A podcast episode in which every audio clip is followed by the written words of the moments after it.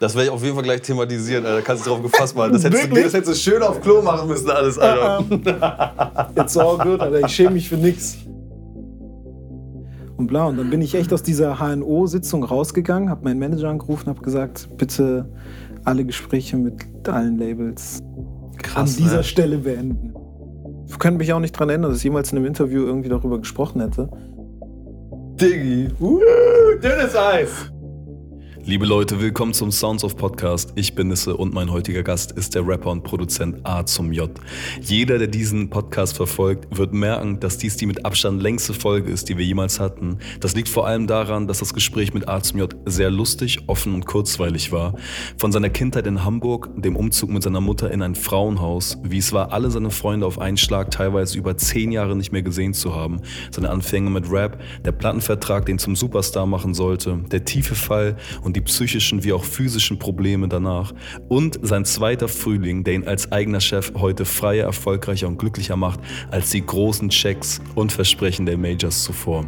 Ich wünsche viel Spaß mit A zum J beim Sounds of Podcast. Über meinen heutigen Gast kann ich nichts Gutes sagen, was nicht andere schon tausendmal gesagt haben, denn er ist in allen möglichen Camps und Lagern unterwegs, äh, akzeptiert, anerkannt von den verschiedensten Leuten. Vor ungefähr zehn Jahren ein Major-Deal unterschrieben. Danach ohne Deal in verschiedensten Nebenjobs in Berlin unterwegs. Einer der talentiertesten Producer und Rapper unserer Zeit. A zum J. Was geht ab? Alles gut? Alles super. Ich war ein bisschen bei dem Anfang, weil ich so. Jetzt wirst du gefickt. so, ah, okay, in die Richtung geht das heute. ja, aber alles gut. Dann hast, hast du mir das Herz wieder erwärmt. Ja. Ja, ja, das ist das Ziel, den Leuten auch mal ganz kurz so zu verwirren, um dann sozusagen mit sehr viel Liebe. Bisschen Unsicherheit ja, kurz. Ja, aber auch so ein bisschen, lass mal alles abwerfen, was uns so irgendwie ablenken könnte oder sich äh, zu steif anfühlt. Sehr gut. Dir geht's gut, ja. Ja, doch. Geil. Ich liebe ja. die Haare. Dankeschön. Das, das macht automatisch, das bringt, das zaubert mir so ein Lächeln. Dankeschön, ins Gesicht. Dankeschön. Ja, sehr viel äh, Zeit und Arbeit steckt da drin. Mal sehen, bis die Haare weg sind. Geil, Mann. Durch das Bleichen. so, das ist ja schon auch ein hartes Zeug, was man sich Voll. da reinmacht. Ne? Aber ja, ich habe es dieses Jahr zum ersten Mal gemacht. Bin gespannt, ob wann Billie Eilish eine Glatze hat. Oh. Ja, ich glaube, ja. die hat da schon richtig Gas gegeben. Ey, ich meine, die ist halt. Ne? Ich glaube, die hat da mit 13 angefangen, so jetzt die 18 oder 19. Ja, Billy, pass auf, Alter. Aber hat deine Mutter was dazu gesagt? Also kommt selbst zu einem erwachsenen Mann noch irgendwie ein Kommentar zu, wie siehst du aus? Also ich habe meiner Mom mal ein Bild geschickt, dann ähm, durch Corona sieht man sich halt einfach natürlich mhm. sehr selten. Dann habe ich ihr ein Bild geschickt, was gar nicht mit meinen Haaren zu tun hatte. Und ähm, dann war sie so, Moment, was ist da denn los? Und ich war so, ach so, ja, habe ich nicht erwähnt. Ne? Ja, ich habe jetzt äh, Regenbogenhaare. Und ich so, ja, wenn du meinst. Sie hat sowieso aufgegeben irgendwann. Ah, okay. So, Ab dem ersten Tattoo und dem ersten Ohrloch so ungefähr. Tatsächlich, ja. Wirklich, tatsächlich bei dem ersten Tattoo war sie dann so, da gab es noch einen miesen Vortrag. Zweite Tattoo war schon so, dann so, oh, jetzt so groß, hm, oh ja. Und seitdem ist so, ja gut, dann tätowiere dich halt, so ist mir langsam auch egal. Und bei den Haaren ist sie da auch so mit, ach komm, ich habe ja auch haarmäßig schon so vieles durch, dass es nicht mehr so krasse Überraschung ist. Ich Was? hatte auch so mal so Dreads und sowas. Ja. Und Was würdest du nie wieder machen? Afro. So richtig? Nee. Okay. Das ist over. Pflegeintensiv oder was? Pflegeintensiv und es stand mir jetzt auch nicht so okay. geil. Also ich hatte das ja mal, ich hatte das zu meinem Major-Album, da hatte ich mhm. diesen merkwürdigen Afro. Der ging so ein bisschen ähm, auseinander, oder? Ja, ja, genau. Und halt auch so, so oben mehr, so ein bisschen. Das war so, der hatte gar keine Form. Das war so, das, das war so ganz komisch. Und ähm, ich fand das damals richtig nice. Was halt nice war, war dann, als ich sie aufgehört habe zu kämmen, mhm. wurden sie zu Dreads. Mhm. Und das war dann geil. Die Dreads waren okay. dann richtig nice, aber das, die Zeit ist vorbei. Kurzhaarschnitt. Okay. So. Alles ja, ich fühle dich. Ich fühle dich. Ich wollte mir die eigentlich auch wieder abrasieren, aber dann. Ja, das ist ja, du musst ja morgens dann mir auch Mühe geben. Apropos Mühe geben, Alter. Du hast ja gerade er hat hier gerade, das habt ihr nicht gesehen, so eine Chanel-Lippenbalsam. dann hat er irgendwie noch so Handcremes. Du hast noch irgendwas anderes irgendwo dich mit eingesprüht. Dann hast du hier so ein Brillenetui auf den Tisch gelegt. Ja. Alter, du bist richtig vorbereitet. Das dachte ich, ist so bei ja. mir so, so George Clooney-Level oder so, dass die dann so du hättest heute Morgen sehen sollen, als ich mein Gesicht gewaschen habe. Das, da hört's auf. Hast du diese Pharrell-Line, wo der auch so sieben Versch Ernsthaft, hast du die? Und wenn ich dir Diggi, jetzt noch sage, Diggi. dass die Pharrell-Line tatsächlich nur einen kleinen Teil ausmacht meiner Routine, dann ich habe da ja noch mehr Sachen drin, so Vitamin C-Öl und ja, es ist, es ist schon ein bisschen ausgeartet dieses Jahr. Du siehst aber auch fantastisch aus. Dankeschön. Wie wirklich? Dankeschön. Das freut Also mich de sehr zu hören. deine Augenringe gegen meine, das sind, das sind Welten. Und du bist auch, und du bist auch, ich zitiere, bis mitternachts unterwegs auf der Suche nach der Ja. perfekten Snare. ja. So wie ich auch. Deshalb, äh, dir sieht man das aber nicht Ja, an. ich äh, muss aber auch sagen, A, äh, Skincare-Routine und ich habe es auch ein bisschen überschminkt. Okay, krass. Deswegen ist äh, Riesenvorteil hier. It is what it is. Ich gebe es zu. Und ich muss auch sagen, zu diesem Chanel Lippenbalsam, ja, das habe ich auch nur durch Pharrell, ne, der hat irgendwann mal gesagt, wie man seine Haut zu pflegen hat und so. Und dann hat er gesagt so, you can never have dry lips und bla bla bla. Und Fuck, jetzt kommt mir komisch vor. Und dann hat er so dieses Chanel-Ding da rausgeholt und ich war so, ey, wenn Pharrell Chanel für seine Lippen benutzt, dann muss das schon richtig sein. Okay, willst du es wirklich kurz wissen? Ich kann es wirklich. wirklich wissen, Ich kann, okay, warte. Wirklich. Also Wirklich. jeden Morgen das Gesicht einmal äh, gründlich waschen mit Wasser natürlich Mhm. erstmal. Kaltem Wasser? Nee, ich mache mit warm Oh. tatsächlich. Ich mache es mit warm. Ich mag kaltes Wasser nicht. tatsächlich alles, was ich also an so ähm, an so Hautprodukten und sowas benutze, habe ich vorher nachgeguckt, ob das so Okay. tiermäßig äh, cru- cruelty-free quasi ist und bla. Ich bin mir relativ sicher, dass eigentlich alles safe Super. ist. Okay, warte, wir handeln das ganz kurz ab, weil wir sind wir mittendrin. Okay, warmes Gesicht Wasser. waschen, warmes Wasser, dann mein Gesichtscleanser drauf, ne, also sauber, also dieses Waschgel halt. Ähm, ich sage jetzt extra nicht was, weil Ja. dann geht es zu sehr in die Materie. Dann ähm, mache ich danach ein Peeling drauf. Dieses Peeling wird alle zwei Tage geändert, also ist nicht immer das gleiche. Also es, ich habe da zwei verschiedene. Danach kommt ein Vitamin Mich C. interessiert kein einziges Plugin von dir. Ich will nur noch wissen, wie du Danach, das machst. kommt, danach kommt Vitamin C-Öl drauf, aber dieses Vitamin C-Öl wird auch alle zwei Tage gewechselt. Am zweiten Tag ist es ein Vitamin. C-Serum. Nein. Das Vitamin C-Serum darf man aber nicht in der Augenpartie benutzen. Deswegen kommt dann, wenn ich es benutze, trotzdem noch das gleiche Vitamin C-Öl vom Tag davor, aber nur auf die Augen-Dingspartie. super schwindelig jetzt schon. dann dann äh, kommt danach tatsächlich schon die äh, Creme drauf, also die, die, die äh, Feuchtigkeitscreme, wo aber Sonnenschutz-Dings äh, äh, drin ist, ne? also Lichtschutzfaktor, Na klar. aber nur sehr leicht. Mhm. Ähm, dann so ein Jadestein einmal drüber rollen. Die, ernsthaft? Ja. Um. Und abends ist anders, ne? Abends ist nochmal anders. Prägt euch ein, wer jetzt aussieht und in 20 Jahren. Ich garantiere hoffe, euch. Ey, ich hoffe, es bleibt so, ne? Das wär Weil so geil. Ich, ich denke mir dann auch so, seit ich das gemacht habe, fühle ich mich definitiv besser. Ich weiß nicht, ob ich wirklich fresher aussehe als vorher, aber ich fühle mich sehr gut. Und darum geht es mir auch eigentlich bei der ganzen Sache. Es geht mir nicht darum zu sagen, so, boah, ich sehe viel geiler aus jetzt Mhm. als vorher, sondern einfach dieses Gefühl, was du danach kriegst, Mhm. ist einfach ein ganz anderes, als ich mein ganzes Leben davor hatte, weil ich habe es auch erst dieses Jahr angefangen zu machen. Und jetzt, seit ich das so richtig Zelebriere. zelebriere und durchziehe, fühle ich mich einfach richtig fresh dadurch. Und darum Geil. geht es mir eher. Es Mhm. geht mir gar nicht darum, jetzt zu sagen, so, oh, ich sehe wirklich geiler aus oder Mhm. besser als andere oder whatever. Es geht Mhm. mir eher darum, dieses Gefühl zu haben. Aber so geht es mir bei vielen Sachen. So, vor allem jetzt so seit diesem Jahr mit Corona, bla, so bin ich, oder ist ja jeder so ein bisschen auf der Suche nach so diesem, womit fühlt man sich besser Mhm. so. Und, ähm, Was auch nicht von anderen Leuten abhängig ist. Ne? Genau, genau. Und dann eben so Ernährung ein bisschen umstellen, so, ne, wir hatten ja schon vorher darüber, über Mhm. dieses Morgenritual gesprochen, so Ja. was ich auch habe, so, was heißt Ritual? Einfach nicht mehr aufstehen, Kaffee, Kippe, sondern mit Wasser eher äh, anfangen und Ingwer-Shots und bla bla bla, frischer O-Saft und sowas, ne? Und so in den Tag zu starten, auch mein Frühstück ist sehr viel reduzierter und auch nicht mehr so Eier und bla bla bla, Mhm. auch da so ein Müsli eher und was weiß ich. Und das alles gibt mir einfach ein besseres Gefühl über den Tag, weil es ist so viel Kacke draußen schon eh Mhm. am Start irgendwie. Und das, das klingt jetzt so mies pathetisch, aber es ist wirklich so ein bisschen das Ding, dass wenn ich mich selber schon wie ein Mülleimer irgendwie fühle mit allem, meiner Haut, meinem Essen, Mhm. Bauch, bla, und dann auch noch mit dem, was draußen ist, boah, dann Kickt das genau, in, in und außen überall halt ballert's auf dich rein. Genau. Ne? So, und zieht, zieht runter und Voll. Energie. Ja. Und deswegen muss man, kann man ja nur bei sich selber irgendwie anfangen. Und dann fängt man eben mit so oberflächlichem Scheiß an, wie halt Gesichtspflege Mhm. und so etwas. Aber das ist ja auch so das, das Ganze, der, der Spirit hinter dieser ganzen Sache, dieser Gesichtspflege. Und zum Beispiel auch jeden, keine Ahnung, jede Woche, äh, jede Woche zweimal auch so ein Bad nehme und so Mhm. etwas. Und auch bei diesem Bad dann eben nicht mit Musik und so etwas im Hintergrund, was man früher immer, wenn man mal baden gegangen ist, Mhm. dann immer so Musik oder einen Podcast hören oder was Mhm. weiß ich. Aber das ist bei mir jetzt echt so, ich gehe baden, pack mir Oropax rein und bin eine halbe Stunde offline so und bin dann einfach weg und schlafe auch nicht ein oder so, sondern bin- lieg dann einfach nur da und ist wie eine Meditation so ein bisschen.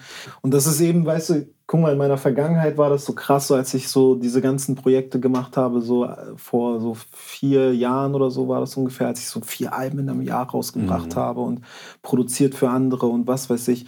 Ey, da war mein Tag bestand daraus, morgens aufzustehen, Kaffee, Kippe, noch ein Kaffee, noch eine Kippe, bla. Dann saß ich da irgendwie bis 15, 16 Uhr, habe schon zehn Zigaretten geraucht und vier Kaffee getrunken, war schon Mhm. so äh, schnell einen Döner irgendwo essen, bla, weitermachen, hasseln, hasseln, hasseln. Dann hatte ich ja noch meine Nebenjobs teilweise, bin da noch hin und was. Und das war nur, und man hatte so ein richtiges Grundrauschen im Kopf Mhm. irgendwann. Und das hat jetzt nicht mal per se was mit dem Alter so zu tun, aber es ist einfach, wenn du es über so eine lange Zeit durchziehst, Ja, dieses ja. Leben zu führen, dann ist auch irgendwann echt so, ey, was tue ich mir eigentlich gerade an? Mhm. Und ich hatte dann echt so auch so teilweise so richtige körperliche Ersch- Erscheinungen Mhm. dadurch. Also ich hatte dann irgendwie, ich hatte beispielsweise mal mitten in der Festivalsaison dann so eine Gürtelrose im Gesicht, ähm, hatte irgendwie eine Phase, wo ich abends ins Bett gegangen bin und einen Tremor im, im Bein hatte, so, also dass mein rechtes Bein einfach unkontrolliert gezuckt hat. Mhm. Ähm, hatte das selber auch in der linken Hand eine Zeit lang, dass ich echt so kein Glas Wasser halten konnte, Shit. so richtig. Und das war dann echt so, habe ich gemerkt, boah, ich tue mir hier gerade viel zu viel an, so, ne? Und das ist eben dieses, ähm, dieses Leben, was man da führt, irgendwie so, so, so immer funktionieren zu wollen, immer abliefern, immer krass sein Mhm. und bla bla bla und dies und das.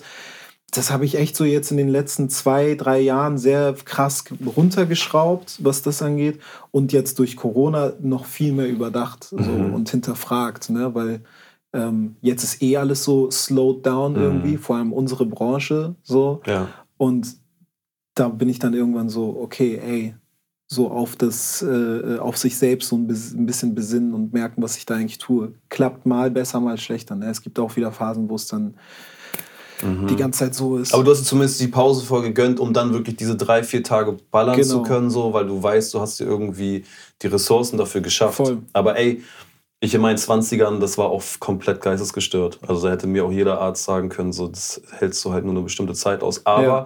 gehört auch irgendwie dazu, ne? Dieses, Klar. Dieses, ähm, diese Energie. Und die, ich habe es auch zelebriert, ne? ich habe es auch gefeiert, habe es in meinen Songs auch sehr viel thematisiert, so wie viel ich mache und Mhm. blablabla. Und auch so kein Schlaf und was Mhm. weiß ich, ne? Mitternachts die Ja, Snare ja. suchen und so.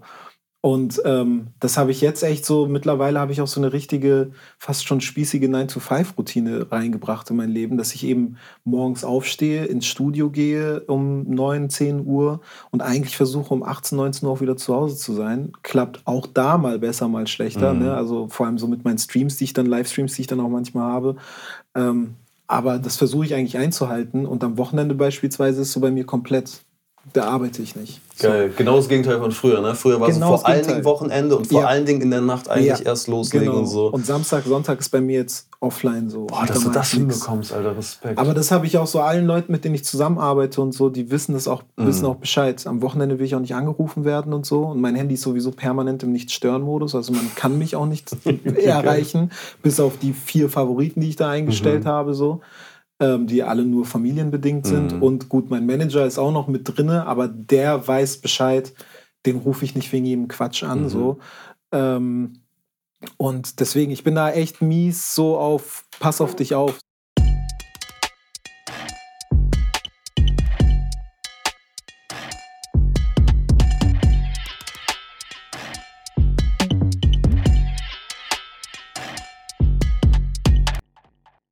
Was für drei Gedanken hattest du zum Beispiel heute, bevor du hierher gekommen bist? Von bis. Hm. Bloß nicht verkacken.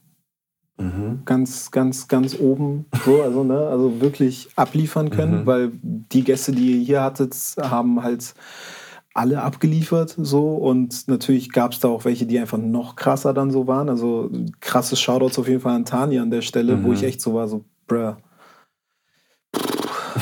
Uncool. Kann ich, warum war ich nicht der erste Genau. Gast hier? So, dann wäre ich noch so der erste Gast und alle sind so, Mann, Arztmio ist der krasseste, weil ich halt der Erste war. Mhm. Ja, genau. So, ähm, und danach wird es dann vielleicht krasser mit den anderen Gästen, aber dann ist so, aber jetzt bin ich halt nicht der Erste. Ähm, also bloß nicht verkacken auf jeden Fall.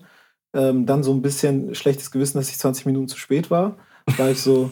Dann aber auch gleichzeitig, welcher Künstler ist jemals pünktlich? Ne? Also, das ist ja auch so dieses Klischee Mhm. fast schon und immer, oh, Künstler, natürlich zu spät Mhm. und so etwas. Ähm, und mein anderer Gedanke war tatsächlich geil, wieder in Hamburg zu sein. Hm. Also das war eigentlich das Hauptgefühl und das eigentlich allererste Gefühl war, geil wieder in Hamburg zu sein. Weil ich bin gestern Nacht angekommen, da bekommst du nicht viel mit so Mhm. und auch jetzt ist ja nicht viel los. Ne? Mhm.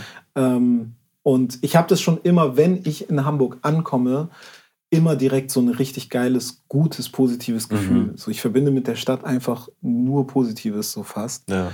Und ähm, jetzt auch dann, als ich halt hier durch die Stadt gefahren bin und dann hergekommen bin, ähm, dachte ich einfach, Mann, wie geil ist wieder hier zu sein. Ich höre auch immer ein bestimmtes Album, wenn ich hier bin. Echt? Ja. Sag mal. Äh, Kanye Graduation. Ah, okay. Das ist so mein, irgendwie, ich weiß gar nicht warum, aber das ist so mein Hamburg-Album gefühlt. Da ist halt auch Homecoming drauf. Mhm. Ja, ist ja, das natürlich passt sowieso schon. dann irgendwie Ja, so, ne, dä, dä, dä, und du fährst so rum und bist so, ah, coming home again, so ist irgendwie geil. Aber, ähm, keine Ahnung, so, äh, die, die, die Wohnung verlassen und dann ins Auto gestiegen und dann lief Good Morning. Da war ich schon so, Mhm. Ja, ja. geil. Ich meine, ich als jemand, der äh, groß geworden Warte, ist. nicht sagen. Ich will ein, ich will raten, weil ich Ja. habe ich hab in diesem, ich weiß nicht, ob das UFM-Interview war, aber irgendwo hast du, in irgendeinem Interview hast du gesagt, war jetzt nicht die geilste Gegend, aber du empfindest dich selber jetzt auch nicht unfassbar als Straße, wobei Mhm. das eigentlich schon so ein bisschen das Feeling war. Mhm. Ich will, lass mich, lass mich zwei Tipps abgeben. Das eine ist irgendwas so am Rande von Altona, so Diebsteich-mäßig. Mhm, Das wäre ein Tipp. mhm, mhm. Okay. Und das andere ist ah, vielleicht sowas Steilshoop-mäßiges. Nah dran. Ostdorfer Born? Nah Nee. dran. nee, Nee. das ist ja eher wieder Altona. Das nee, ist ja wieder. Altona. Ja, genau. Ähm, also geboren und so aufgewachsen ähm, bin ich in Horn, Billstedt. Ah ja, okay. Ähm, und dann, als sich meine Eltern getrennt haben, bin ich nach äh, Berne, äh, Rahlstedt, Ja. Farmsen und das ist ja Steilshoop theoretisch. Ja, ja, genau. Um die Ecke. Ja, genau. Also es war nicht weit. weg. Ja, genau. Ich habe So. in Barmbek ganz lang gewohnt auch. Genau, ja, Barmbek habe ich auch irgendwann gewohnt. Ah, ja. So, aber das war dann schon, da war ich schon erwachsen und so. Okay. Aber so meine Kindheit war halt Horn, Billstedt oder halt Berne, Rahlstedt, so die Ecke. Ja, okay. Das ist schon, ist schon tough. Ja, vor allem Horn, Billstedt war Mhm. schon Ey, Nettelnburg. Kennst du nice. Ja, ja, klar. Digi. Da hat So, ein Kumpel von mir in diesem, was sie den Affenfelsen genannt haben, gewohnt, Digi. Da habe ich die krassesten Sachen auch da. Da war, ich bin äh, ähm, Bartholomäus, Mhm. Kumpel von mir hat da gewohnt, so ganz oben, achter Stock oder so. Und ich bin zu dem so zweimal die Woche gefahren, eine Zeit lang, so ein halbes Jahr. Und einmal im Monat mindestens hatte die Bahn Verspätung oder ist mitten auf der, Sch- also ist mittendrin stehen geblieben, weil die gesagt haben, irgendwie eine Person auf den Schienen so. Und es war immer Nettelnburg oder halt eine Station davor oder danach hat sie halt irgendwie auf die Schienen geworfen. Ja. Das ist halt richtig bitter gewesen. Ja. So Nettelnburg, crazy. Ja, safe. Ja, ja. Also ich, ich so, weil ich auch so gesagt habe, ich verbinde so voll viel Positives irgendwie mit der Stadt. Und jetzt so per se die Viertel, wo ich halt irgendwie dann so gelebt habe und groß geworden bin und so, waren jetzt nicht geil. Mhm. Aber das ist genau das, ne? Ich empfinde es selbst nicht als Ghetto, Ghetto. Also ich Mhm. bin jetzt kein Straßenjunge Mhm. gewesen oder so und habe auch jetzt nicht wirklich Scheiße gebaut. Aber die Voraussetzungen sind da auf jeden Fall Die gegeben. waren da. Ne? So, ja. und ähm, viele aus meinem Freundeskreis sind auf jeden Fall auf die schiefe Bahn Mhm. so geraten. Und auch bei mir gab es oft genug so Momente, wo es dann so kurz hätte kippen können, blöd gesagt. Mhm. Aber wo ich einfach immer, weiß nicht, einfach raus war. Das war dann so, ich war mit allen cool, aber es war nie so, dass, dass ich da selbst den Drang dazu hatte, irgendwie Mhm. Kacke zu bauen und so. Weil es auch so ein bisschen familientechnisch ist es einfach so, da ist genug Scheiße passiert, sage ich mal, als dass ich das jetzt nicht unbedingt selber wollte. Ne? Und Mhm. wenn dann halt einfach schon du das von deiner Familie oft genug irgendwie hattest, dass mal Polizei vor der Tür steht und so wolltest jetzt, war es bei mir zumindest so dieses, will ich jetzt nicht, dass die Polizei auch noch meinetwegen kommt, so blöd gesagt. Ne? So, und dann habe ich mich einfach aus vielem rausgehalten und war Smart, ja. da. Ja, ich weiß, also weiß nicht, ob smart oder einfach Glück oder whatever. Mhm. Ne? Es sind ja auch immer echt so viele Umstände, die an Faktoren, die irgendwie zu diversen Umständen irgendwie leiten. Ähm, ich weiß nicht, was, was es tatsächlich war. Es war auch viel Respekt vor der ganzen Sache natürlich und auch so ein bisschen Angst, so, ne? Mhm. weil eben ich wollte dann eben nicht in diesen Schlägereien unbedingt immer dabei sein, wo dann du nicht weißt, ob der dann doch ein Messer dabei Mhm. hat, was weiß ich. Und dann hat man sich da echt immer eher rausgehalten aus so Quatsch und auch irgendwie nicht selber auf Macker gemacht und so Mhm. etwas. Und da war man dann immer eher so, vor allem dann, als ich halt nach Berner Rahlstedt gezogen bin, war ich auch so die, den ersten Sommer, den ich da war, war ich halt auch so voll alleine so, ne? Weil als sich meine Eltern getrennt haben, bin ich mit meiner Mutter erstmal in ein Frauenhaus so gezogen. Mhm. Und ähm, das war dann mitten in der Stadt. Und ähm, ich musste ja so richtig von heute auf morgen mit meinem alten Leben abschließen. Ne? Das, ist ja, das Konzept hinter dem Frauenhaus ist ja so fast ein bisschen so Zeugenschutzprogrammmäßig. Mhm. Ne? Du darfst dann ja auch nicht mehr zu deinen alten Freunden Kontakt haben. Echt? Äh, ja, ja. Du auch? Ja, ja. Ach krass. Auf jeden Fall. Also ich wurde von einem Tag auf den anderen von meiner Mama so aus der, aus der Schule abgeholt. Und dann hat sie mir die Entscheidung trotzdem gelassen, war so, hey, du kannst hier jetzt mit Mhm. mir wohnen in diesem Zimmer da in diesem Frauenhaus oder kannst halt zurück so.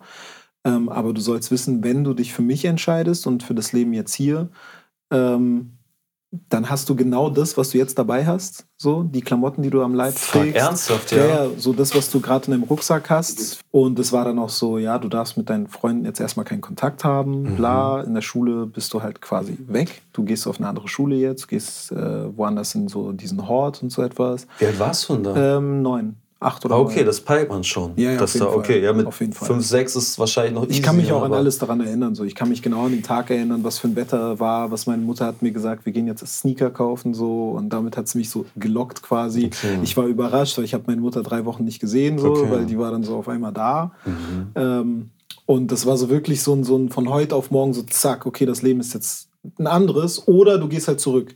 So, aber wenn ich zurückgehe, dann habe ich halt meine Mutter nicht. So, Mhm. ne? Dann bin ich halt nicht mehr mit ihr und ich wollte bei ihr sein. Und deswegen waren wir dann da in, dieser, in diesem, diesem ähm, Frauenhaus, haben dann ähm, Spielsachen hatte ich keine mehr, so, ne? Also das hatte ich auch nicht mehr. So. Und das mit ist 8, denn 9 das ist dann schon so blöd, ne? Keine Spielsachen mehr so. Und ich weiß, und dann hatten, da kamen gerade Tamagotchis raus. Oh, Die waren shit. gerade der Shit so. Und das Ding hat halt 30 Euro gekostet. So. Das gab ja dann irgendwann diese Fake-Tamagotchis, so, Mhm. dann auch überall, so bei Real und so. Aber das war da, gab es nur die Real-Tamagotchis. Und Die haben 30 Euro gekostet und das war halt für meine Mutter ein Vermögen, so Mhm. diese 30 Euro. Aber sie war so, ey, der Junge braucht irgendein Spielzeug. So. Mhm. Und der wünscht sich das so krass. Und dann hat sie mir so ein Tamagotchi gekauft. Und dieses Scheißding ist jeden, das ist ja dann so, dass am nächsten Tag wird es ja so älter und Mhm. wird größer. Und am nächsten Tag ist immer stecken geblieben.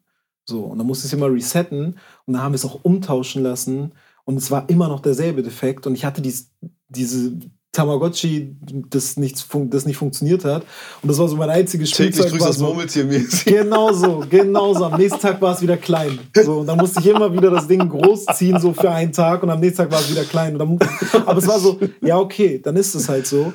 Und ähm, auch neue Freunde suchen und bla und was weiß ich. Und dann ist es ja aber so gewesen, dass wir in diesem Frauenhaus nur ein, zwei, drei, vier Monate, ich weiß es, das Mhm. weiß ich nicht mehr, wie lange es war. Aber so, ich wusste auch da, wo wir jetzt sind, ist auch auf Zeit. Mhm. Also ich kann mich da gar nicht so krass einrichten Mhm. und jetzt Freunde suchen, weil da werden wir auch wieder weggehen. So. Mhm. Und dann sind wir da weg, sind dann halt nach Berne Rahlstedt.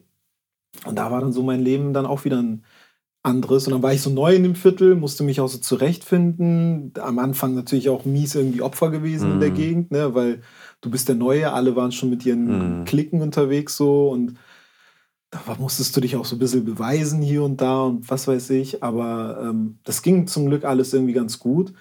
Aber ähm, ich fand das so absurd, weil ich dann irgendwann, na, als ich dann so 18, 19 war, habe ich bei Snipes gearbeitet, hier am, in der Mhm. Mönckebergstraße. Wo Michael Jordan mal war. Tigi. Ja, Mann. Tigi, das war, als ob Jesus persönlich ja, nach Hamburg Mann. gekommen Und die ist. Stadt war Ausnahmezustand. Und ähm, da habe ich noch nicht bei, da gearbeitet. Aber du aber erinnerst dich. Ich erinnere Ja, mich ja. da, weil ein Kumpel von mir, mein, mein, einer meiner engsten Homies damals, hat schon da gearbeitet. Mhm. Und ähm, der hat mir das dann so erzählt, so, hey Mann, hier war Michael Jordan und so. Und ich stand halt so eine Menge, so, ne, Mhm. und bla. Und ich habe tatsächlich, war sehr nah dran, weil ich, mir mein Kumpel gesagt hat, wo er rausgehen wird. Und dann ging er da an Ah. diesem Ausgang raus und dann konnte ich ihm sogar noch so, so die Hand so kurz streifen lassen. Und dachte dann auch ab da, ich werde NBA-Star, Ja, weil Mann. jetzt hat er meine Hand angefasst. Immer noch wack gewesen im Basketballspielen danach. Das wäre so geil, Alter, wie so einem schlechten disney Space Jam 3 oder dann wäre es ja 2 gewesen. So und auf einmal, boah, Allen wird der krasse Basketballer. Nee, und ähm, als ich dann da gearbeitet habe in dem Sneakerladen, war es dann echt so, ich stand so da mitten im, im Laden, so verkauft, und dann kam ein Dude rein, gleiches Alter wie ich, und überfresh angezogen, und wir haben uns sofort erkannt. Und ich gucke ihn so an und bin so, Sascha? Und er ist so, Ellen? Und ich so, krass, Digga, wir haben uns genau seit dem Tag, als ich aus dem Frauenhaus ab, äh, ins Frauenhaus gebracht wurde von meiner Mom, seit dem Tag nicht gesehen. Also seit zehn Jahren. Zehn Jahre, So, ich war acht, da wurde ich quasi Wow. aus dieser Schule rausgenommen. Und dann zehn Jahre später sehe ich ihn dann in diesem Sneakerladen und so, Bruder, was machst du hier? Und bla bla bla, ja, ich arbeite hier und bla. Und dann so da direkt ins Gespräch kommen und waren so, und er war, ich habe ihn dann so gefragt, ey, wie war das für dich damals und bla. Und er war so, das war ja mein bester Freund Mhm. so. War so, es war schon krass, weil von einem Tag auf den anderen warst du einfach nicht mehr da. Hm. Und keiner konnte mir und uns beantworten, wo du bist. Und keiner wusste es. Du warst In der einfach so- Schule, nirgendwo gab es eine Info dazu. Nein, also die, meine Mutter hat dann natürlich so den Schulleiter und bla bla bla, die wussten so alle Bescheid.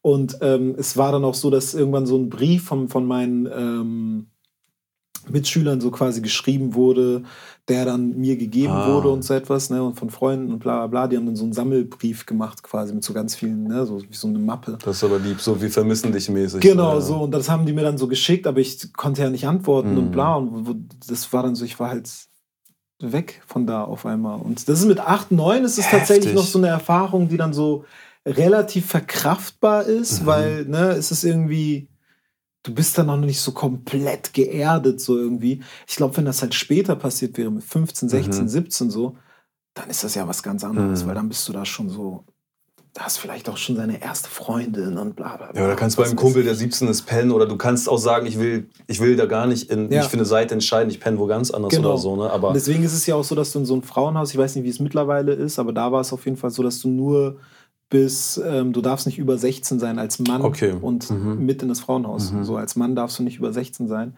Und ähm, deswegen ist mein Bruder zum Beispiel, der acht Jahre älter ist als ich, Ah. durfte dann nicht mitkommen. Und wo war er dann? Naja, bei meinem Vater. Ach, er musste dann Er automatisch ist dann da da bleiben. Okay. So, ist dann später, als wir dann nach Berne gezogen sind, ist er dazugekommen. Mitgekommen, okay. Aber er war dann noch da und ich war dann so, ne, also Crazy, auch vom Bruder. Getrennt. Ey, was? Okay. das war schon nicht so geil. Aber, hast, aber hast du, oder hattest du danach dann wieder Kontakt zu deinem Vater? ja, Okay, und mittlerweile auch sehr gut. okay. Aber So. du warst sehr lange, sehr viel enger mit deiner Mutter dann auch Ja, durch diese klar. Zeit, ne? Auf ja. jeden Fall. Und das ist Okay. auch nach wie vor ist meine Mutter natürlich sehr viel enger Mhm. für mich so. Ähm, aber so mit meinem Vater habe ich mittlerweile echt ein gutes Verhältnis. Mhm. So, ist auch wichtig, glaube ich, so diese Sachen aufzuarbeiten. Das habe ich auch in der Voll. Familie, ja. Und für mich auch so zu realisieren, irgendwie, dass ähm, der Streit, den die Eltern ja miteinander haben, ist, damit hast du ja eigentlich als Kind im besten Fall nicht so wirklich was Mhm. zu tun, weißt du? Also es ist jetzt nicht, also klar, ne, Familie gründen und dann äh, ein Kind haben und was weiß ich, das kann schon ein Auslöser dann vielleicht, ne? Oder dieser, diese Das Tropfen Kind kann, kann nie im Leben aber Schuld das haben. Kind hat Ja, nicht ja. die Schuld. So, und auch, dass die Streits nicht darauf basieren, dass ich ein schlechter Mensch bin. Das ist ja auch bei so Trennungen und was weiß ich und Familie und so, ist es ja auch so mit einer der Hauptaufgaben zu gucken, dass das Kind nicht das Gefühl kriegt, das Kind sei schuld an dem, an der, an dem Mhm, Familienklima. Und Das ist leider etwas, was natürlich sehr oft nicht funktioniert und dass Mhm. Kinder einfach denken, sie seien das, der, der, der, der, ja, die Krankheit der, der, der Beziehung oder der, der, der, des Familiengefüges so, ne? Und das ist dann auch definitiv das, was in Therapien und was weiß ich, Mhm. das größte Thema ist, ne? Ja. Aufzuholen und zu checken, so, ey, du bist nicht, du bist nicht der schlechte Mensch oder so. Auch die Eltern sind nicht die schlechten Menschen. Und das muss man ja auch für sich realisieren. Mhm. Es hat nichts damit zu tun, dass mein Vater oder meine Mutter schlechte Menschen sind oder schlechte Eltern sind oder whatever. Es hat einfach nicht funktioniert. Mhm. Und das ist eben, ja, ein Riesenthema. Voll krass, okay. Hast du da jemals drüber geredet? Weil ich habe mir schon ein paar Interviews reingefahren und habe nicht das Gefühl, also alles, was wir hier gerade besprochen haben, habe ich noch nie gehört, glaube ich. Nicht wirklich. Nee, ich könnte mich auch nicht daran erinnern, dass ich das jemals in einem Interview irgendwie darüber gesprochen hätte.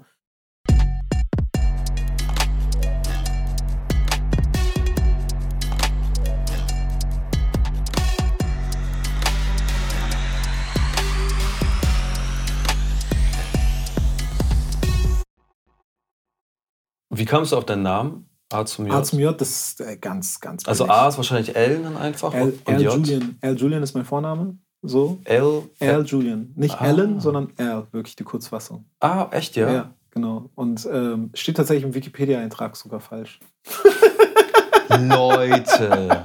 Also, ey, wenn, ihr das, wenn jemand das ändern will, ich weiß nicht, wie man es ändert. Ich auch nicht, Alter. Es ich habe mal äh, probiert, tausend Lügen über mich zu ändern. Aber ich, da wurde mir immer nur gesagt, du bist nicht verifiziert. Oder Genau, Scheiß. also Alan Julian steht im Wikipedia, das ist nicht richtig. Ich heiße Al Julian und ähm, genau, da, da die Anfangsbuchstaben einfach. Und warum nennen die denn trotzdem Leute Alan? Weil das dann wiederum die Ähm, Abkürzung. Das, das ist ja auch eine Verlängerung eigentlich von meinem Namen, so, aber ich fand, äh, ich woll, wollte nicht Al genannt werden.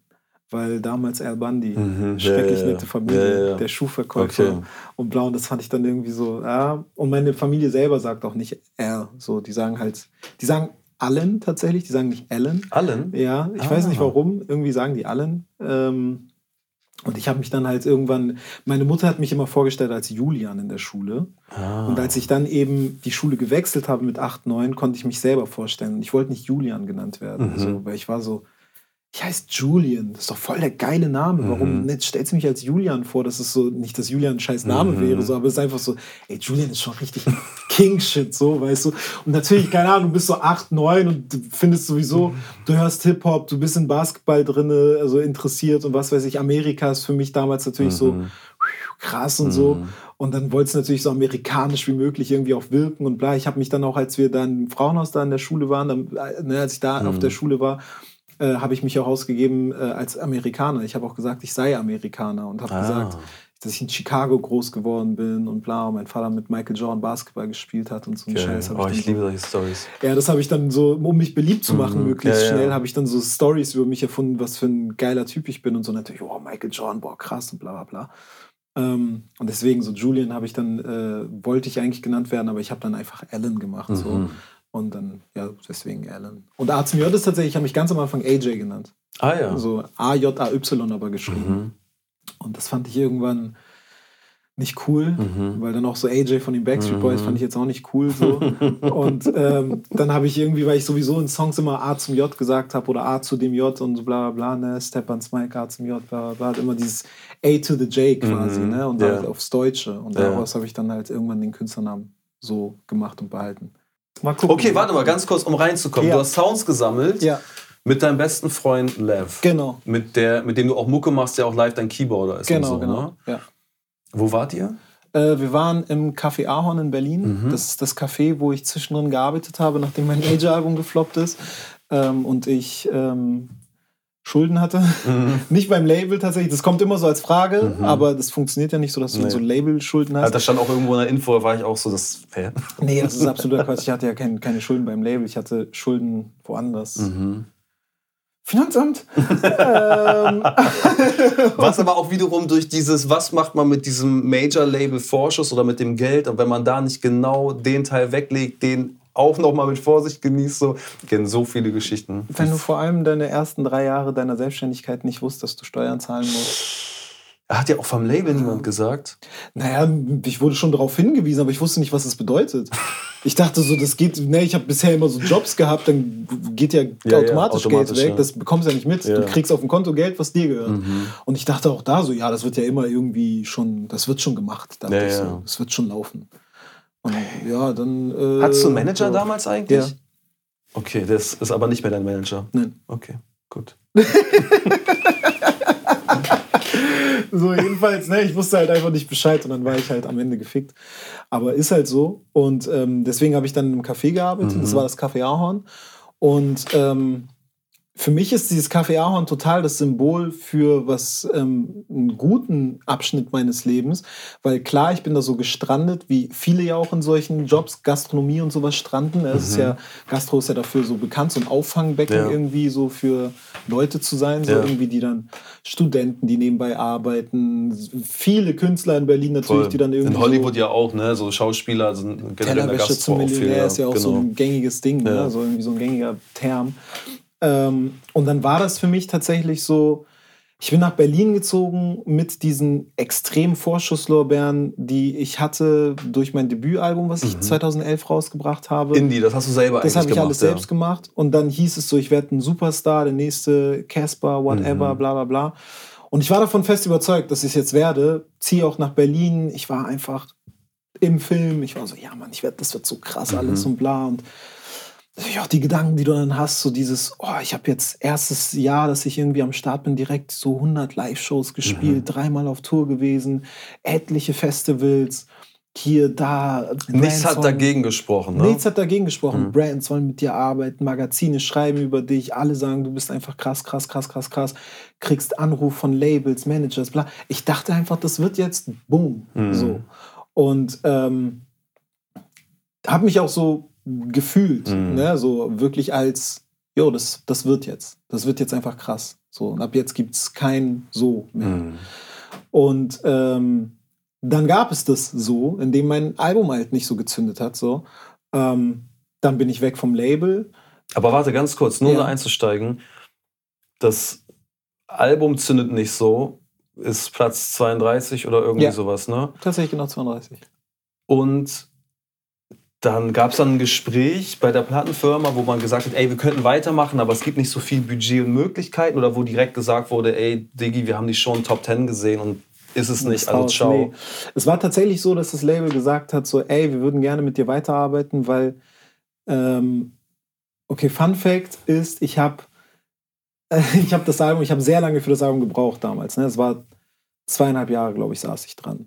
Und mhm. ähm, ich habe mich nie verkopft für dieses Album. Mhm. Und ich wollte, äh, nachdem mir alle gesagt haben, wo ich hingehöre, habe ich auch versucht, genau diesen Sound dementsprechend zu machen. Ich habe mhm. eigentlich, mein erstes Album war komplett Indie.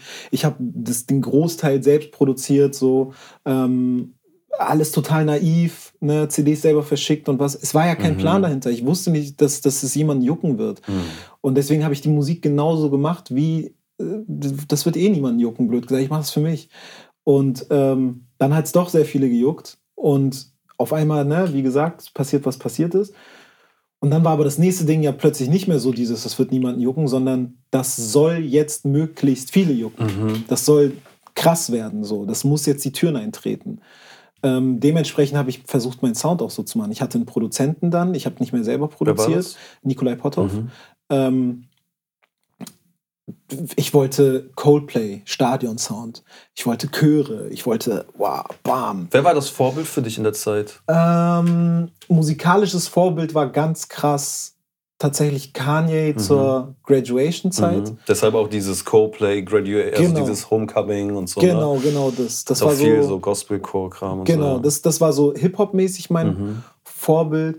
Aber ich hatte auch viele Referenzen und, und Vorbilder im Sinne von eben Coldplay, sehr mhm. viel so Indie-Musik und mhm. bla. Natürlich Casper hier Aber woher kam das? Also woher kam von den Rap-Allen, von denen wir gerade jetzt hier quasi mhm. äh, sehr viel gehört haben und von Eminem und Basketball und also eher der Sozialisierung auf einmal diese Indie-Geschichte. Woher kam das? Ich habe schon immer, ich habe auch auf meinem äh, Debütalbum habe ich schon so mit Indie ein bisschen geflirtet in dem mm. Sinne. Ähm, hatte auch so. Ah nee, das sage ich jetzt nicht. Doch, jetzt will ich es wissen. Wer so grinst, der muss es erzählen. ja, so Samples einfach so aus dieser Welt. Eins zu eins. Aber, wer, aber wer hat das Eis für dich gebrochen, Indie-mäßig? Ähm, Casper. Auf okay. jeden Fall. Also so hierzulande hat mir Casper gezeigt, ähm, ich war ja mit, damals schon mit ihm cool, mhm. so und ähm, der hat dieses erste Album von dir quasi mitbekommen, oder? Der hat wie? das voll mitbekommen, ah, ja, okay. ja, auf jeden Fall. Und ähm, er war ja auch mit Grund, wie das auch so, der hat meinen Namen so ein bisschen auch in Umlauf gebracht. So, der mhm. hat halt mm. damals Stickel von mir erzählt. Stickel wiederum hat meine Sachen gehört, fand es dope, das war noch nicht draußen. Ah. Stickel hat ein Interview bei der Juice gegeben, wurde gefragt, was für Newcomer findest du interessant, dann hat er meinen Namen erwähnt. Die Juice okay. wussten nicht, wer ich bin und war einfach so, wer bist du überhaupt? Haben mir dann so irgendwie eine E-Mail von mir herausgefunden. Ich habe dem Chefredakteur meine Platte auf dem Splash gezeigt. Der war unfassbar geflasht. Okay, und krass. dann, das war, war aber noch nicht draußen. Mhm. So, und der erste Artikel in der Juice über mich war zu einem Zeitpunkt, da war das Album nicht draußen, aber da stand drin, das wird der nächste Hoffnungsträger. Aber dein Indie selbstgemachtes Album. Ja, ja. ja, ja okay. Und ähm, deswegen war das ja auch so ein bisschen so eine Story, wo jeder sich da ein bisschen drauf gestürzt hat, mhm. weißt du, wer ist der Dude mhm. und warum wird er dafür gehalten, dass das der nächste Superstar wird? Mhm. Weil du hast noch nicht mal einen Song draußen. Mhm. So, und es war noch zu einer Zeit, wo es eben nicht so ist wie heute, wo sehr viel sowas irgendwie da ist. Da gab es nur so ein zwei, drei irgendwie Newcomer, von denen man gesprochen hat. Mhm. Mittlerweile ist ja, ja, ja bist du ja schon äh, uncool als Künstler, wenn du schon mal was released hast. Mhm. so, am besten jetzt, da darfst, darfst du ja gar keine Geschichte mehr haben davor. Ähm, In welchem Loch habe ich denn gesteckt, als alle über dich gesagt, oder ein Großteil über dich gesagt hat, du bist das nächste Ding. Nicht, dass ich dir das absprechen will, aber ich war voll drin eigentlich. Mhm und habe dich aber, glaube ich, dann für, also verhältnismäßig relativ spät erst mhm. gecheckt, mhm. komischerweise. Das, ist, das war sehr so, es, diese, das, das Gerede über mich war viel Szene intern. Mhm. Das war nicht so dieses draußen hat jeder darüber okay. gesprochen unbedingt. Ähm, es war halt sehr viel hinter den Kulissen, sage ich mal. Und man hat ja auch gesehen, wo man mich dann auch so mehr oder weniger, wo ich mich hinbewegt habe, war eben so auf Tour mit Crow, auf Tour mit Casper, mhm. äh, Kraftclub, bla bla bla. Mhm. Ne? Und das war ja alles so diese Bubble, sage ich mhm. mal, irgendwie. Ähm, und da wurde halt sehr viel darüber irgendwie gesprochen und da war es auch sehr, sehr, sehr das Thema. In der Realität war es aber gar nicht mhm. so. Das war jetzt nicht so, dass ich auf einmal ein Superstar war oder irgendwie dass die ganze Welt über mich so weiß. Das war mhm. jetzt nicht so Crow-Hype, mhm. dieses das sieht man auch, weil der Typ im Fernseher auf einmal ja. ist und so. Ne? Das ja, sieht man an Klicks und mhm. was weiß ich. Bei mir hat man es echt so die ganze Zeit nur so. Ich war aber von Anfang an ein Aufbauthema. Mhm. Bei Crow war das ja gar kein Aufbauthema mehr nach Easy. Ja, ja, das du? war schon da. Und bei mir war das eben so, der, deswegen war das auch so schwierig dann mit mhm. diesem Major-Album. Das Major-Album hat man gefühlt behandelt wie, also jeder, nicht, nicht, nicht das Label. Ich gebe denen keine Schuld, mhm. so in dem Sinne, ich gebe meinem Management keine Schuld, bla. Das habe ich selber so behandelt wie, das ist mein Sophomore-Album, ne? Also mhm. also mein zweites Ding, so das bla. Eigentlich war das theoretisch ein Einstand. Das war theoretisch mein Rookie, meine Rookie-Season. Ja, ja, das, so, das, das erste Ding. Das erste Ding eigentlich. Ähm, und man hat es aber schon so gefühlt behandelt, wie als wäre man schon irgendwie etabliert mhm. auf eine mhm. komische Art und Weise.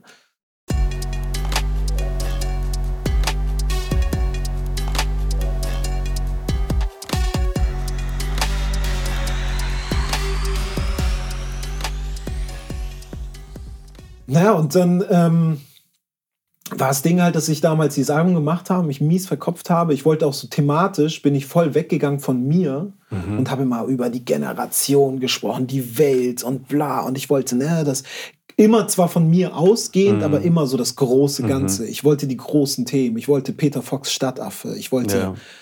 Ne, ich wollte die Menschen bewegen und dass, dass sich Leute meine Zeilen tätowieren und bam, bam, bam.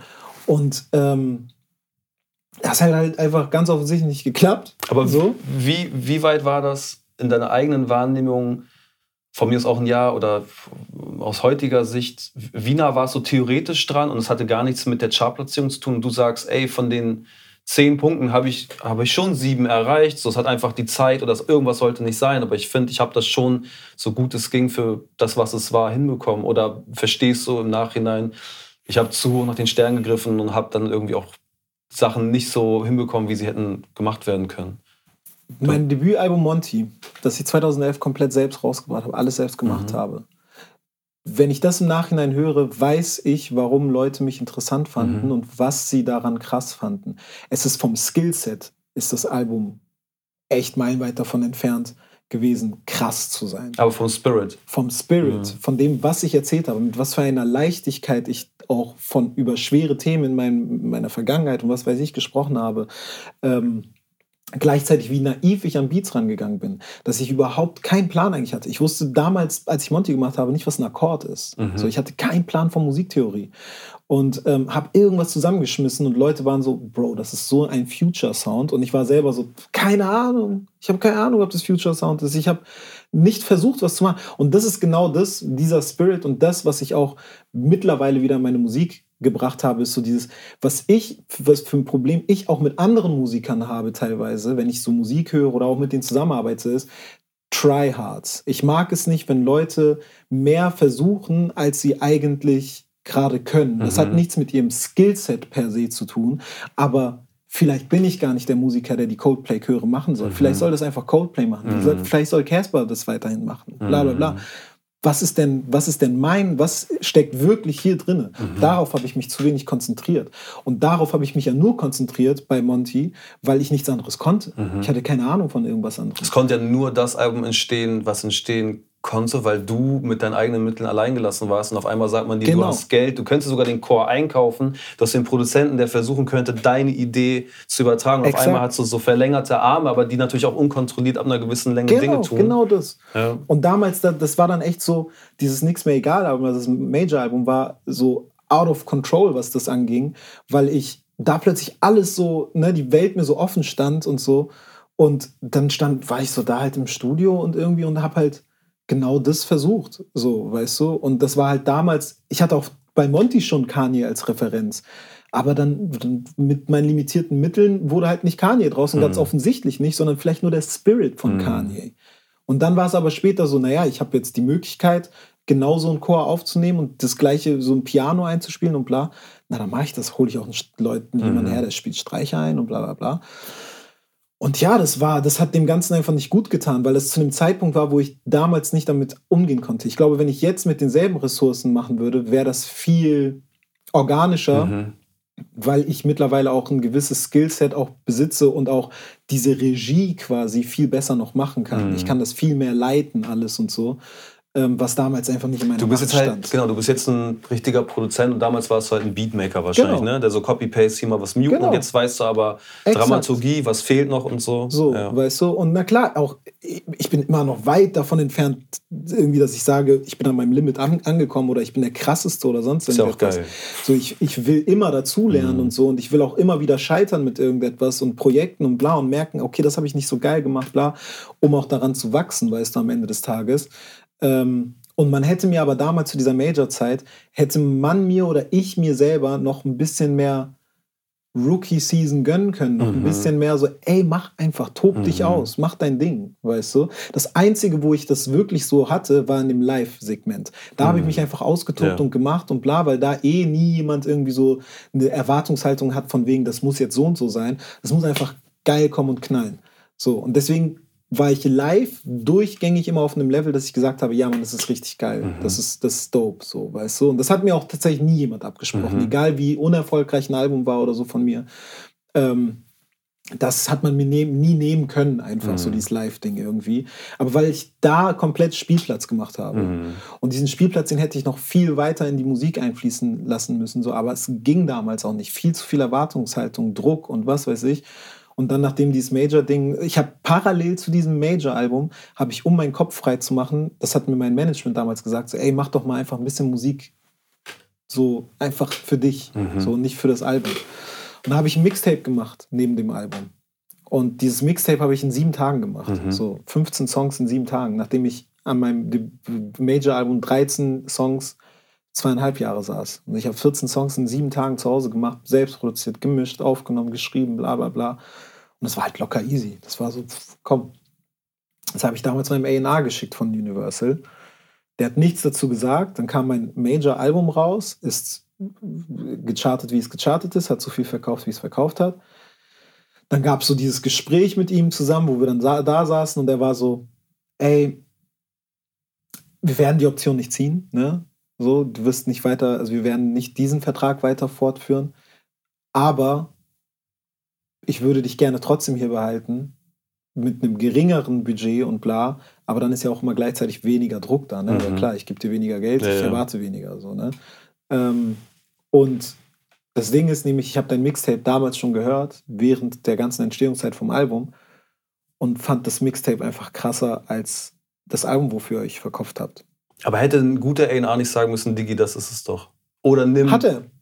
Ach so, weil du meinst, er hat das damals noch nicht. Er Ach so, du meinst damals. Nee, weswegen, das hat er mir nämlich auch in dem Gespräch gesagt, ist so, du warst zwei Jahre lang jetzt schon an dem Album am Arbeiten und warst so verkopft und ich habe auch gesehen. Die Welt wäre zusammengebrochen, hätte er gesagt, das ist. Äh, okay. Das hätte mich nicht gerettet in dem Mhm. Sinne und wäre so gewesen, ach, das ist es? Ja, okay, let's go, sondern ich wäre Mhm. so, was habe ich hier zwei Jahre lang gerade gemacht? Nur Zeit und Ressourcen verbrannt, so nach dem Motto, und wäre schon so, dann hätte ich alles in Frage gestellt. Mhm. Ja. ja, okay, Weil ich selber auch ihm. gar nicht ja. gesehen habe, dass dieses Mixtape wirklich geiler war. Es hat in dem Moment mehr Spaß gemacht, Mhm. aber trotzdem mein Gefühl war bei diesem Album trotzdem immer noch, weil es so groß trotzdem war und bla und was weiß ich. Und ich habe selber auf so ein Podest gehoben, dass wenn du mir gesagt hättest, das Mixtape ist krasser, hätte ich gesagt, so dein Ernst, hast du nicht gehört, was wir da im Studio für dieses Album gemacht haben? Mhm. Ja. So und ähm, weil in diesem Album trotzdem, in diesem Major-Ding steckte alles drin, was ich konnte zu dem Zeitpunkt. So, Mhm. in diesem Mixtape stand, steckte eher drin, alles drin, was ich in dem Moment einfach wollte. Mhm. So, weißt du? Und dieser Unterschied ist erheblich. So, weißt du, das, was du willst, ist nicht immer das, Ja, ja. Ne, was, was, was du auch irgendwie kannst oder sonst was. Okay, und er bietet dir Ja. an, ey, wir können weitermachen, geringes Budget und lass das Ding als nächstes rausbringen. Ja. Und ich habe aber gesagt, nee. Warum? Äh, ich, hatte keine Lust mehr. Mhm. Ich hatte keine Lust mehr, Musik zu betrachten als ein Geschäft. Ähm, es ging mir in der Zeit auch einfach psychisch nicht so geil damit, dass es Mhm. eben so nicht so geklappt hat alles. Ich war gerade kurz vor meiner Tour, Mhm. die katastrophale Ticketverkäufe so hatte. Ähm, Welche Größe habt ihr angepeilt? So Für die 500 Tour? oder was? Ja. Wir hatten 17 Dates, glaube ich, wovon drei abgesagt wurden und Größe von 300er Läden bis 500er. Mhm. Ähm, 17 Dates, 930 Tickets verkauft für die ganze Tour. Ja, das war schon scheiße. Bitter, Digi, das sind zwei der größeren Locations. Ja. Oh shit. Und- Aber woran lag das? Es hatte keiner Bock auf die Mucke damals. Digi, ich muss jetzt, äh, wenn wir gleich sichern, ich höre mir also, also heute Abend spätestens, ich muss in dieses Album reinhören, weil ich habe gerade gar keine Vorstellung mehr Ja. dazu, was das war. Sepia zu Gold, war das da drauf oder kam Das es war vorher? davor, das Album. Das war das davor, Ja. ne? Monty. Ja, Nach deinem genau. Hund benannt? Ja. Ja, okay, geil. Ich habe jetzt auch einen Hund, würde ich auch heutzutage direkt Allein so das, weißt du, das Album war nach meinem ja, Hund benannt. Das ist so ein Gefühl einfach, ne? Ja, das war einfach ein Gefühl. Ich fand Ja. den Namen einfach geil und war so, ja, Monty, let's go. Bam. Und heute, Bei Nix mehr egal, beim Major-Album war ich, da gab es monatelange Gespräche. Wie nennen wir das Album und bla, bla, was ist das Konzept und bla. Mhm. Und bei Monty war ich so, ich nenne es nach meinem Hund, weil ich ein, zwei Mal erwähne auf dem Album irgendwie so, ja, ich wäre gern mein Hund, weil der hat voll das gechillte Leben. Mhm. So. Und dann habe ich daraus den, den, den roten Faden gestrickt. Das Hundeleben quasi als was Positives dargestellt auf dem Album.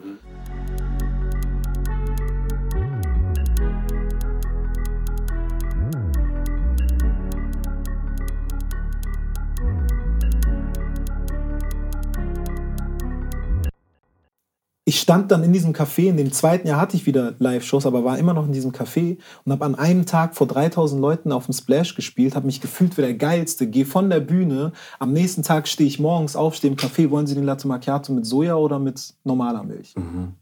Und dem Typen, der da gerade den Kaffee bestellt, dem ist es scheißegal, dass ich gestern vor 3000 Menschen stand. ja, Und das zu realisieren, wie relativ das ist, ja. ist total krass, weil auf dem Splash laufe ich rum wie ein Superstar. Da werde ich von jedem angesprochen. Mhm. So jeder Zweite, der auf diesem Gelände rumläuft, weiß auch, wer AZMJ ist, weil Mhm. in dieser Bubble ist das ein großer Name. So außerhalb der Bubble ist es ist das niemand. Mhm. Ne? Peter Fox ist auch außerhalb der Bubble ein großer Name. Mhm. Casper auch da, Materia, wie sie alle heißen. Ne? So. Aber ich bin nur in der Bubble wirklich krass präsent. Und das dann zu realisieren, ist halt, kann einen auch irgendwie ne, verletzen. Dann so, was, wie behandeln Sie mich? Ich habe gestern vor 3000 Leuten Mhm. gespielt. Aber ich war eher immer so, wow, ist das egal. Mhm. Geil, dass ich da stand gestern, aber es ist so egal. Krass, krass, aber ja auch eine krasse Transferleistung, weder das eine noch das andere miteinander vergleichen zu wollen. Ne? Ja. Weil, ja, es ist, also Umfeld spielt Respekt. da aber auch eine miese Rolle. So, meine Freundin, die von, die, die war da, als es so ging, aber Mhm. auch da, als es dann so ging, Mhm. ne, beispielsweise. Meine Freunde, meine allerengsten Freunde waren auch genauso da. Mhm. Ich habe zu der Zeit, als ich so ging, habe ich die Leute, von denen ich erzählt habe, mit denen ich allen zu tun habe mittlerweile Mhm. in Berlin und bla, die habe ich da unten kennengelernt, als Mhm. ich schon ganz unten wieder gelandet bin. Die haben so, ich sag auch auf einem neuen Song von mir, sage ich so, die Leute, die ich heute zu meinem Besten zähle, sind äh, ähm, die Leute, die ich heute zu meinem Besten zähle, habe ich an Tagen kennengelernt, die ich nicht zu meinem Besten zähle. Mhm. So, weißt Ja, du? Und gut. das ist auch eben etwas, was so, so krass ist, weil zu deinem, wenn du dich geil fühlst, kannst du, das will jeder mit dir zu tun haben, Mhm. nicht weil du gerade, aber weil du was ausstrahlst. Ja. So, ne? Wenn ich mich einfach wie der krasseste fühle, dann gehe ich auch in einen Club rein oder setze mich an eine Bar und alle sehen, der fühlt sich Mhm. gut. Das ist, ein, das ist eine Ausstrahlung, die du Das hast, die eine Aura, Aura, ja. genau Ja. so. Aber wenn du dich gerade eigentlich so fühlst Mhm. und dann trotzdem solche Leute kennenlernst, die, die, die, die du magst und schätzt und bla, dann das sind die Leute, die auch bleiben werden, so blöd gesagt. Ja, weißt ja, du? voll. So, und nicht, dass ich jetzt sagen will, ich habe nicht auch in meinen Hochphasen Menschen kennengelernt, die mir am Herzen liegen, die ich, ne? So, aber du weißt, was ich Ja, meine. ja, voll. Das ist auch wichtig. Also, die, ja, dieser Job. Und schön, dass sich da der Kreis auch schließt, dass du da dann quasi die Sounds gesammelt Ja. hast, ne? Ja, es war auch recht absurd, ne? Weil ich war das letzte Mal gut, ich bin da immer wieder mal so in einem Café und, und esse was oder trinke Mhm. Kaffee oder bla, ne? So jetzt gerade schwierig, klar. Mhm. Ähm, aber es war so ein witziges Gefühl, dann in diesem Café zu sitzen, auf einmal ein Interview zu geben, Mhm. weil es, ich habe das auch nur so, als wir dann da- das Interview da gegeben haben, bevor wir die Sounds aufgenommen haben, habe ich nur so gesehen, wie dann so Kunden reinkamen, sich einen Kaffee geholt haben und die natürlich interessiert geguckt haben, warum sind da Kameras Mhm. aufgebaut und so. Und ich dann nur so gehört habe, wie dann so mein ehemaliger Chef einfach da, ja, der, der hat mal bei uns gearbeitet und so und ähm, der, der gibt da gerade halt ein Interview und sowas, bla bla bla. Und ich einfach dachte so, witzig. Als ich hier damals gearbeitet habe, hätte ich nicht gedacht, dass ich jemals wieder ein Interview geben werde. Und erst recht nicht im Café, wo ich gearbeitet habe. So, weißt du, Lustig. diese, diese Story eigentlich, Ja, die ja. wieder so hinter diesem Laden für mich steckt und so, das ist total absurd, dann da so plötzlich rumzulaufen und so der Musiker zu sein, der dann so rumläuft und bla bla bla. Das letzte Mal, dass ich da so rumgelaufen bin, war ich der Kellner. Mhm. So, weißt du? Und das ist schon funny. Aber geile Story. In verschiedenen Interviews vor ungefähr zwei Jahren, die ich mir reingefahren habe, hattest du gesagt, dass dich stört, dass vor allen Dingen oder vermehrt über die Vermarktung der Musik als über die Musik selber irgendwie gequatscht wird. Mhm. Jetzt sind zwei Jahre vergangen. Wie ist dein Gefühl dazu heute? einerseits, ich weiß, glaube ich, was ich meinte da. Ähm, aber mir mag ja, ma- macht ja diese Vermarkt, Ma- Vermarktung in dem Sinne ja auch Spaß. Mhm. Also, ähm, wenn man sich halt einfach Wege und Mittel ausdenkt, die eben nicht die Standardwege sind. So, also was ich jetzt nicht mehr machen würde, so zu 100 Prozent ist beispielsweise irgendwie ein Album machen, auf die handelsüblichste Art und Weise dann Pressetermine machen, wo man die ganz normalen Interviews macht, wie man sie immer macht, immer dieselben Fragen zum Album beantworten und bla, sondern ich würde, also ich, ich mag es dann auch unterschiedliche Sachen einfach zu machen und ey, beispielsweise sowas wie heute, ne, ist ja auch in dem Sinne ein Pressetermin, Mhm. so, ne, aber es ist halt einfach was ganz anderes, so, da steht nicht im Mittelpunkt, warum, ey, kauft mein Album und so Mhm. etwas, weißt du, sondern eben ich als Künstler, als insgesamt äh, Ding irgendwie bla, das Gespräch, das man untereinander als Künstler führt und so.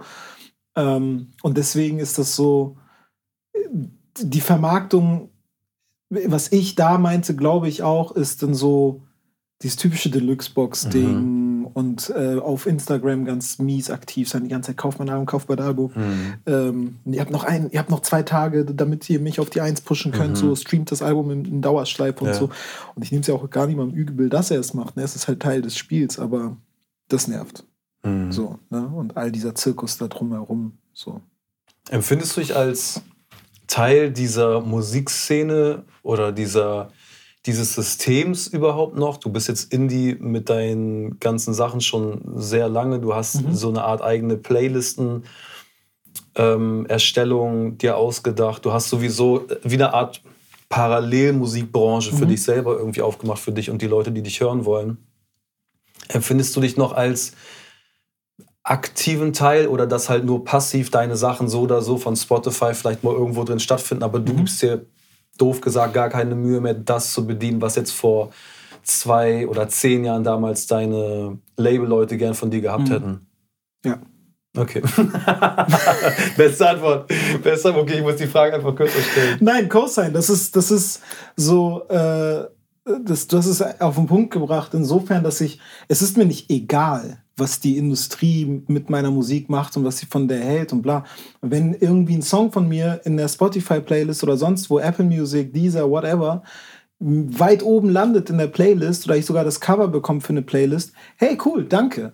Aber ich werde niemals da sitzen und sagen, oh, der Song wäre geil, wenn er drei Minuten lang wäre, weil dann kommt er in die Playlist. D- Ey, wenn es ein Sechs-Minuten-Song ist, ist es ein Sechs-Minuten-Song. Wenn das meine Single sein soll, dann ist es meine Single. Mhm. Wenn Spotify dann sagt, nee, ist uns zu lang, wir können dich in keiner Playlist pushen, dann ist es halt so. Also, das, ich, Und das ist nicht so ein mieses Anti-Ding und Scheiß auf die und bla.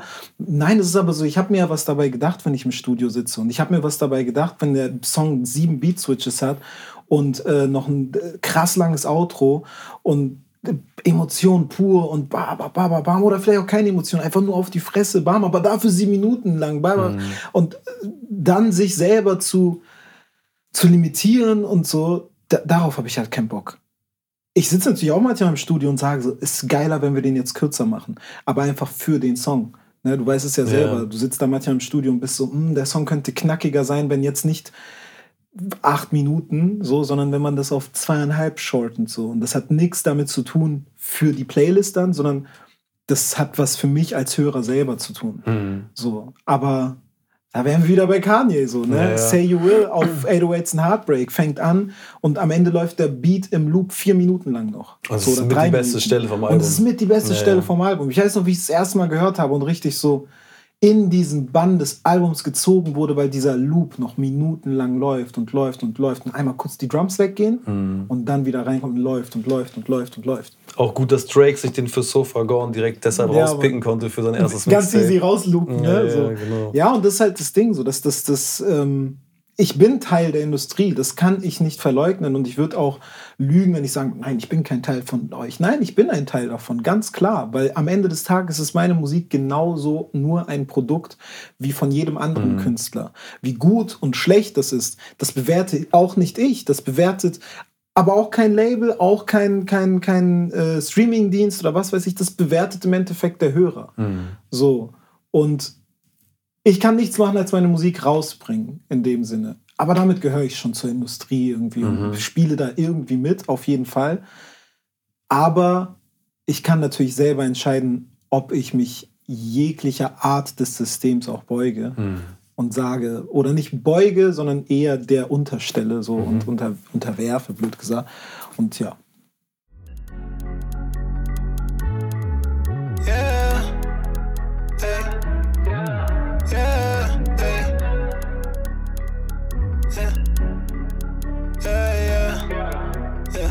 Wann kam das letzte Mal jemand auf dich zu und hat dir was angeboten, einen Deal gemacht oder so? Hm. Letztes Jahr. Ah, okay. Ah ja, Ja. ziemlich aktuell. Ja, ja, auch mehrere. Tatsächlich. Okay. Ja. Hast du kurz gezögert oder war das schon... Wir haben mit deinem Label sogar verhandelt. Mhm.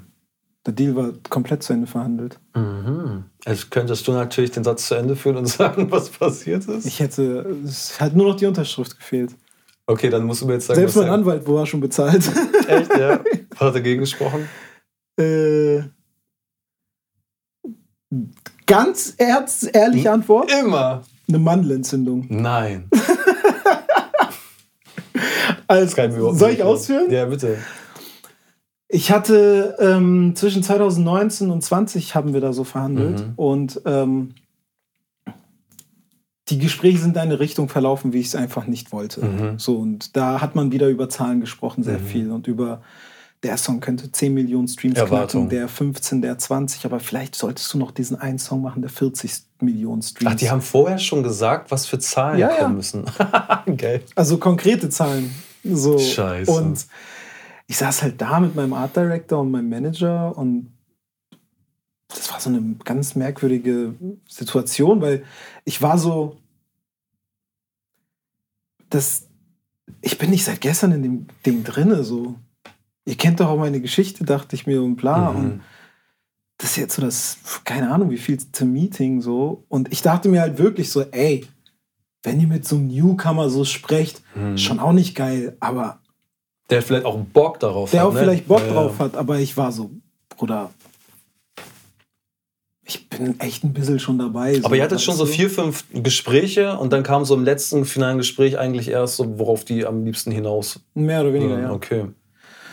Und dann war ich halt so, ja, ähm, ich überleg's mir mal. Und äh, dann ging es so in die Weihnachtstage rüber und dann waren so die Weihnachtstage vorbei. Dann saß ich sogar im Studio und habe versucht, diesen Song zu Mhm. machen, von dem sie gesprochen haben, mit den 40, 50 Millionen Streams. Und habe versucht und habe versucht. Die haben mir Songs genannt, die sie auch nicht von mir Mhm. geil finden, Mhm. wo es in welche Richtung gehen könnte und bla. Ich habe sowas versucht. Mhm. Ging mies in die Hose, waren keine guten Songs dabei. Und ich hatte innerhalb dieser ganzen Zeit, äh, innerhalb von zwei Monaten, dreimal eine Mandelentzündung oder so, oder zweimal mindestens. Und dann, ja, zweimal und dann bei der dritten bin ich zu meiner, HNO-Ärztin gegangen, so, die so meine Go-To-HNO-Ärztin ist. Shoutouts auf jeden Fall an der Stelle. Die hat äh, so einige Male schon das Leben gerettet. Ähm, und bin da hingegangen und war so, ey, das geht nicht mehr so. Ich habe andauernd Mandelentzündung und so. Und sie war dann so, ja, die geht auch ein bisschen eher so auf alternative Wege. Ich kann mir schon vorstellen, worauf es hinausläuft. Äh, psychosomatisch. Genau, und das war dann so, ja, wir haben dann eine Therapiestunde gemacht zusammen. Mhm. So, weil ähm, ich sehe gerade, mein Handy liegt hier die ganze Zeit, aber ist auf Flugmodus. No problem. Ähm, wir haben eine Therapiestunde gemacht zusammen und ähm, da hat sie gesagt, so ja, Herr Sare, Sie hatten ja schon mal das Problem mit Mandelentzündungen und so innerhalb einem Jahr hatte ich so fünfmal eine Mandelentzündung. Ernsthaft? Ja, ich hatte es krass oft. Und dann, oder viermal oder so. Es war auf jeden Fall echt so quartalsweise. Jedes Mal zur. Nein, egal. Nicht. Egal. Einkommensteuerbescheinigung. Genau. Wieder Vorauszahlung. Nein. Ähm, da habe ich ja noch keine Steuern gezahlt. Und dann im Nachhinein. So. Ähm, nee, aber da war ich, äh, war, war es so, ja, Herr Sarah, Sie hatten das erst schon mal. Ähm, und zwar um 2013, 14 herum. Hatten Sie so ganz viele Mandelentzündungen. Erinnert Sie etwas an die Zeit? Und das war so, ich war so, ja, tatsächlich. Und so, na, was ist es denn? Ja, meine berufliche Situation. Und diese Gespräche waren ein mieses, mieser Flashback. Und bla. Und dann bin ich echt aus dieser HNO-Sitzung rausgegangen, habe meinen Manager angerufen, habe gesagt, bitte alle Gespräche mit allen Labels Krass, an dieser ne? Stelle beenden. Wenn der Körper dir schon sagt. Ja, voll, ne? Und da waren wir ja vorhin schon, ne? Bei Ja. Tremor, Mhm. bei, äh, was hatte ich, die Ge- Gesichtsgürtelrose, Mandelentzündung. Da war ich so, yo, ähm, geht so nicht weiter. Crazy, Alter. Okay. Und das war der Punkt, deswegen habe ich gesagt, nein. Auch voll interessant. Super Ja. interessant. Ich habe ich hab mir echt ein paar Interviews reingefahren, aber ich habe das Gefühl, ähm, hier erfahre ich ganz neue Das habe ich auch noch nie erwähnt. und sehr, ich finde auch wichtige Dinge. Weil ich glaube, dass der, klar, wenn man Anfang 20 ist, kann man die Sachen noch nicht deuten oder miteinander verknüpfen. Ja, Aber der Körper oder die Psyche sagt einem schon auf sehr viele Arten so, ey, das ist, das ist nicht cool. Ja. So, mh, keine gute Beziehung. Kam irgendwer nach diesem ersten Major-Ding, als es nicht funktioniert hat, zu dir und hat gefragt, so, hey, ich dachte, du wirst jetzt ein Superstar. Was? Also jemand aus der normaleren Welt, ne? nicht aus der Industrie, aber jemand, Mhm. der dachte, okay, der geht jetzt nach Berlin. Und wenn ich den wiedersehe, dann kommt er hier irgendwie mit Goldketten und äh, einer, einer krassen Karre wieder. So. ähm, Also musst du irgendwem erklären, äh, übrigens, Leute, das läuft so nicht. So kommt ein Label und macht dich zum Star. Das ja, haben wir. Familie. Mhm. So, mein- meine Mutter tatsächlich, die hat die nicht so, aber mein, mein Bruder und mein Vater waren schon so ein bisschen so, mhm, da wird es jetzt wieder in einem Café. Okay. Mhm. Und so anfangen wieder Sorgen zu machen und bla. Aber das ist auch einfach, ne, also meine Mutter hat sich auch krass Sorgen gemacht, ne, aber das ist auch einfach, du kannst Leuten, die mit der Musikindustrie beispielsweise nichts zu tun haben, ähm, kannst du nicht erklären, wie bestimmte Mechanismen funktionieren.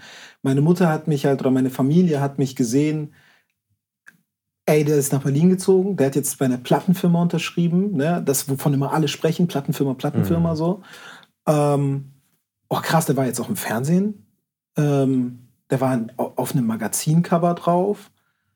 Und solche Sachen, Mhm. da haben die dann gesehen und waren so, ja krass, bei dem läuft's jetzt. Der ist, der ist Superstar jetzt. Ist, Oder Mhm. nicht Superstar, aber der ist halt krass am Start und so, bla bla bla.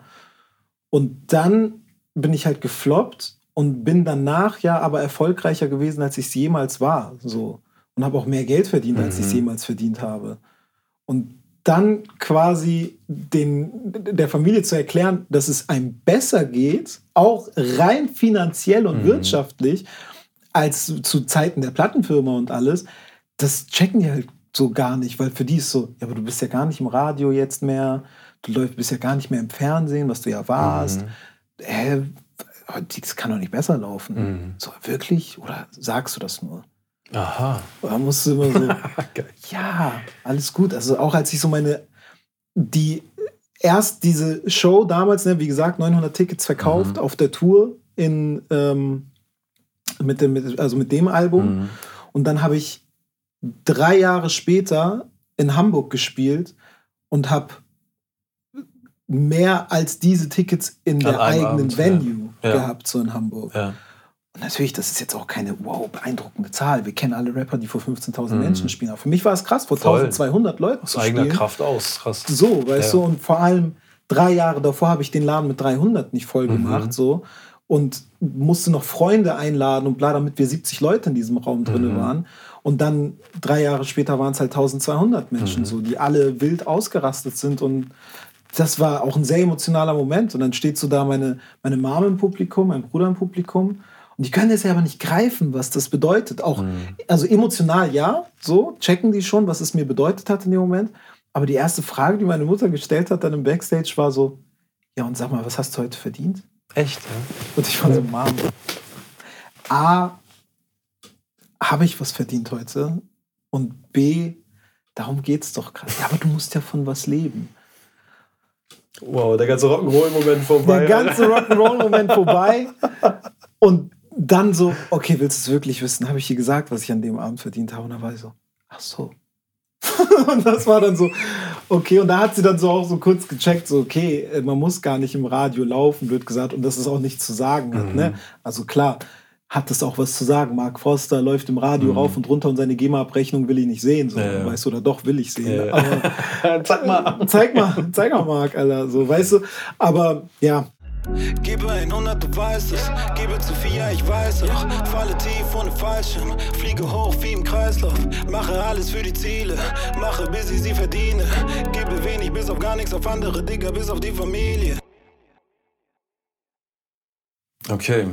Dazwischen lag jetzt noch diese eine Phase, wo du mir vor allen Dingen sehr durch ähm, Songs und Auftritte mit Casper auch irgendwie immer wieder aufgefallen bist. Hattest du eine Zeit oder wenn du diese Zeit hattest, wie ist sie dir in Erinnerung geblieben, dass Leute vielleicht auch das Gefühl hatten, dass du so ein bisschen in seinem Schatten stehst Mhm. oder eher assoziiert wirst mit anderen Leuten, als Mhm. allein vielleicht irgendwie als das wahrgenommen zu werden, was du bist. Du weißt, was ich meine, ne? Ja, das war aber tatsächlich mehr in der Zeit ähm, von meinem ersten Hype mäßig nach dem Debütalbum war es viel mehr noch so das Gefühl Okay. bei mir. Das war ja Tour mit Crow, Mhm. Tour mit Casper, Mhm. Tour mit Kraftklub, immer irgendwie mit denen mitgeschliffen worden, bla. Die waren ja auch einfach beim selben Management, ne? also Mhm. Kraftklub und Casper so. Ja. Und ähm, da ist man natürlich immer wieder mit denen irgendwie so mitgenommen Mhm. worden und bla, bla. Da hatte ich das viel mehr. Da wurde ich auch in Interviews, jedes Interview, das ich geführt habe, war so irgendeine Frage zu Casper, Ja. irgendeine Frage zu Crow. Aber nicht so, wie du jetzt gefragt hast, so, ey, hattest du das Gefühl, im Schatten zu stehen, Mhm. sondern so eine Frage wie, wie sieht ein Crow unter der Maske aus? Mhm. Oder wie, wie ist das, mit Casper auf Tour zu sein? Mhm. Und bla, und das war dann immer so, yo, ich hab's verstanden. Ihr hättet lieber Casper hier sitzen. Aber ihr habt eine sehr ähnliche Lache, habe ich das Gefühl. Wirklich? Ja. Hat er nicht so eine, so eine voll hohe? Ja, aber du hast quasi die tiefe Version seiner. Ich hab die, ich hab die harte Version. Ja, du hast die harte Straßenversion die harte seiner Straßenversion komischen, zu enge. Hosen tragen. nee, Quatsch, alles cool. Ähm, ja, ich finde das sehr interessant, weil auch bei mir, muss ich ja gestehen, ähm, ich mache ewig nach Mucke, ne, seit über 24 Jahren jetzt, aber so von, sagen wir mal, 15.000 Followern bei Mhm. Instagram, nur um das als Zahl zu nehmen. Die eine Hälfte bin, glaube ich, wirklich ich, mit Mhm. komplett losgelöst von allem. Die finden dann wirklich meine Mucke cool. Mhm. Und die andere Hälfte splittet sich dann so auf in Contra K, mit dem ich einen Song hatte, in Tokyo Hotel, mit dem Mhm. ich einen Song hatte. Du hattest Ähm, mit Tokyo Hotel einen Song. ja, mit Bill Kaulitz. Ist- Sein erstes deutsches Ach. Feature ever und auch seit neun Jahren Okay. das erste Mal wieder auf Deutsch gesungen. Ja, okay, okay. Auf meinem letzten Album. Weil ich habe auch für die geschrieben, das sind Freunde so. Mhm.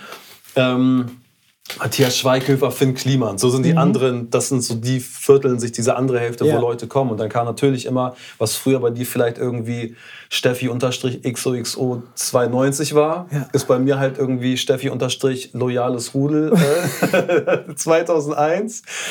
Oder Tokyo, äh, Tokyo Hotel, Die Hard 1900, was auch immer. Also weißt du, und die haben dann auch Ich verstehe es auch, aber wenn, ich, wenn mich Leute manchmal auch auf der Straße getroffen haben, dann war auch viel so dieses, oh, der ist befreundet mit und bla.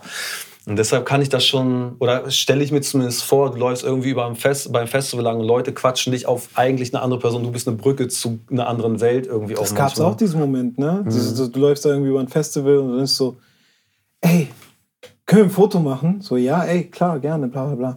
Ey, Mann, ich feiere dich mega krass und so, ja, ey, cool, danke, freut mich voll, bla bla bla.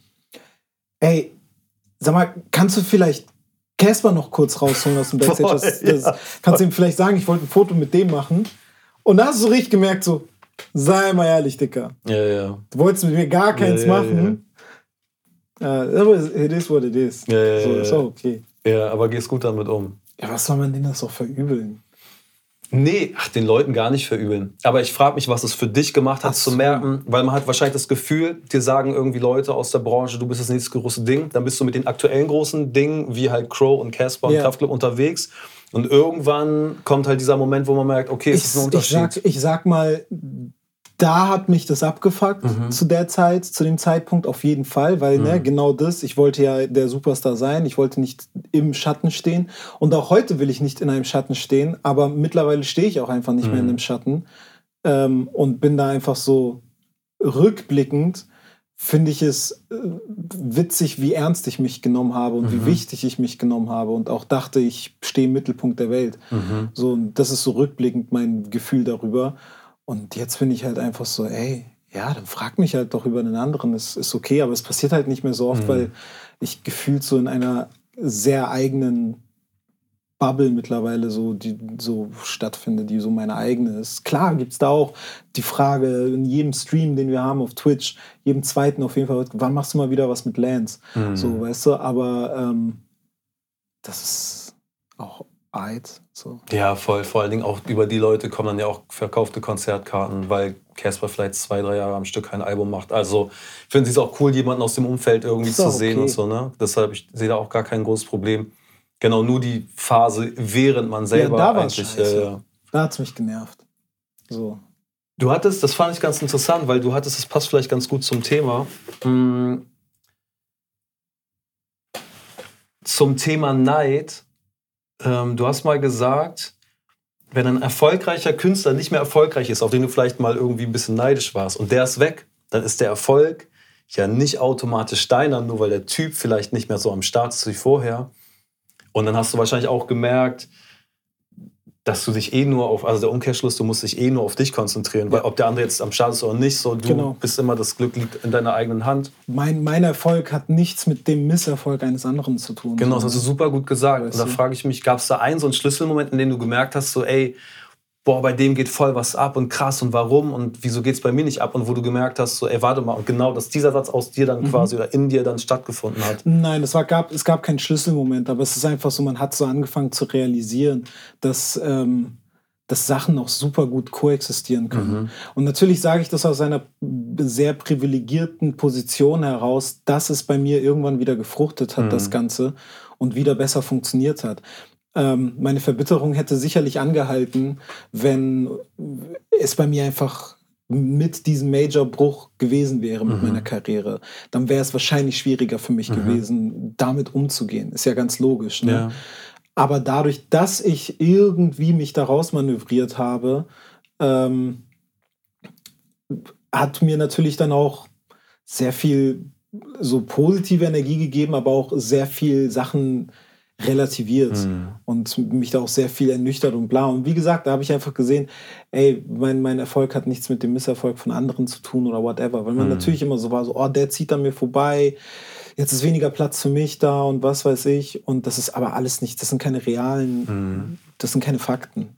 Das ist ja kein Fußballverein, ne, in dem es nur den einen Stürmer gibt und Exakt. den auf der Bank und dann bist so du der Dritte irgendwie, der sagt so, ey, wenn ich ich nicht auf dem Platz stehe, dann Voll. hat das keine Bedeutung, was ich mache oder so. Voll. Und deswegen finde ich es auch so schade eigentlich, dass sich Künstler nicht noch mehr untereinander supporten und noch mehr miteinander kollaborieren, weil am Ende des Tages hat doch niemand was zu verlieren. Mhm. Ähm, es gibt natürlich Künstler, mit denen will ich nicht kollaborieren, weil mhm. ich keinen Bock auf die als Menschen habe oder die auch musikalisch einfach nicht gut mhm. finde. So.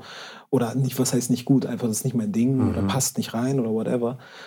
Aber ich habe ganz viel das, das, Gefühl, Leute wollen das nicht machen, Künstler wollen das nicht machen, weil sie Angst haben davor, was von ihrem Spotlight abzugeben. Hm. Das finde ich schade. Ja, das ist Quatsch. Vielleicht werde ich noch ein Millionär, vielleicht verschwinde ich, bin niemand mehr. Schiebe die Panik hier nochmal zu scheitern zur Seite, Beachtung ist sie nicht wert. Sitze seit Stunden am Beat hier, ich bin alles, was du siehst hier. Gewinner sind die, die nicht andere entscheiden lassen, wer jemals verlieren will. Du hattest einen Post rausgehauen, das hatte mir vorhin jemand über Instagram geschickt, als ich gesagt habe, dass ich dich ähm, interviewen werde. Mhm. Und gesagt, du hast ähm, gesagt, dass diese Corona-Hilfen, Mhm. dass das halt alles relativ lächerlich ist Mhm. und dass es richtige Lösungen für ein richtiges Problem geben Mhm. muss. Hättest du selber eine Idee oder einen Ansatz, wo du sagst, was man tun könnte? Also es ist definitiv nicht gelöst mit hier mal 5000 Euro überweisen und dann versucht für ein damit ganzes Jahr so, ne? ein Jahr lang Mhm. irgendwie, das ist ja absoluter Nonsens. Und ähm, das ist die, die, dieser finanzielle Aspekt. Und andererseits ist mir nicht so ganz klar, dass jetzt gerade sind wir wieder in einer sehr krassen Peakphase natürlich, Mhm. ne, was die ganzen Fälle angeht und bla. Aber nehmen wir mal so den ganzen letzten Sommer und auch so Spätsommer und Herbst und bla. Es hätte Möglichkeiten geben können. Was Ähm, anderes als Autokino so ungefähr. was anderes als Autokino Mhm. zu machen oder diese Bierbank-Sachen und bla bla bla. Ähm, viele andere Wege hätte es geben müssen, irgendwie so etwas möglich zu machen. Und ich rede nicht davon, dass wir Moshpits haben, weil das ist Mhm. gerade nicht wirklich möglich, so, weißt du. Aber alleine schon mit Tests, ne, was da alles möglich ist. Und ähm, ja, da hat halt, also was, was diese, das System des Testens und Impfen angeht, da müssen wir nicht drüber sprechen, dass die Politik da wirklich einfach versagt Mhm. hat, straight. Ähm, aber so alleine, wenn ich mir vorstelle, dann macht man das jetzt nicht vielleicht für die 10.000er Locations, aber nimm meinetwegen 50 Leute, die in einen Club reingehen können und ähm, die sind alle straight durchgetestet. Mhm. Also vielleicht bin ich da auch naiv, aber da kann doch nicht viel mehr passieren, als wenn ich in einen scheiß Supermarkt reingehe, Mhm. weißt du? Mhm. Und keine Ahnung, es gab doch auch schon wieder Fußballspiele, wo Leute im Publikum saßen Mhm. und sowas. Ich glaube immer mit Maske und Abstand, aber ich weiß, was du meinst. Es gibt auf jeden Fall Bereiche, wo irgendwie die Grenzen nicht so genau genommen werden. So. Und es gibt sehr viele Bereiche, wo es nicht so genau genommen wird. Und natürlich machen dann Leute ihr eigenes Ding und machen es dann aber ohne Mhm. jegliche Maßnahmen. Natürlich gibt es dann Corona-Leugner, weil ne, es ist halt, wie es ist. Und das ist halt so das Problem, was ich sehe, ist einfach, es wurde sehr scheiße damit umgegangen, sodass wir in der Kulturbranche uns auch wahnsinnig nicht ernst genommen fühlen Mhm. und so ein bisschen, ja, wir sind ja nicht wichtig. So, weißt Wir du? haben auch keine krasse Lobby. Das wir ist haben halt auch das keine Problem. Lobby. Nee, ja. Und ich rede so nicht davon, dass wir so, ja, ich habe ich hab diese These da aufgestellt mit so, naja, Kultur ist Kunst äh, systemrelevant, so, Mhm. weißt du? Und es ist mir schon klar, dass sie insofern nicht systemrelevant ist, wie wirklich der Arzt, der an vorderster Front ist. Ja, Ne? so, aber relativ schnell dahinter, weil, und das wird sich auch noch krass bemerkbar machen, und sei es halt erst in Die ein, zwei, Psyche. drei, die Psyche, du brauchst, du bra und es ist ja nicht nur Unterhaltung, dass Leute irgendwie äh, lachen, es geht darum, dass wir brauchen, das ist, das ist die geistige Nahrung. 100 Prozent. Also wir verhungern und dann haben wir ein Riesenproblem. Ja. Wenn die Leute nicht das bekommen, wenn sie nicht den sozialen Austausch haben, die Musik, Sachen, die Emotionen und Gefühle irgendwie 100%. anspielen. Ja. So, und das ist, wie viele Nachrichten ich bekommen habe mit meinen Twitch-Streams, weißt Mhm. du, wie viel es den Leuten bedeutet, was ich da gerade mache und die unterhalte und mit denen zusammen kommuniziere über witzige Sachen, aber auch über voll die tiefen Themen Mhm. und was weiß ich und Leute einlade und Faxen mache. Ich habe da so ein Quizformat und was weiß ich so, weißt du, wie viele mir geschrieben haben, so, ey, das war, als ich das so regelmäßig montags und freitags immer gemacht habe, haben die mir echt immer wieder geschrieben, so, ey, für mich ist gerade alles nur eine Tortur. Ich freue mich nur auf Montag und Freitag, Krass. 20 Uhr, wenn du online gehst. Mhm. So. Und da war ich so, Bro, das ist ein Twitch-Stream. Ja, ja, ja, ja, voll.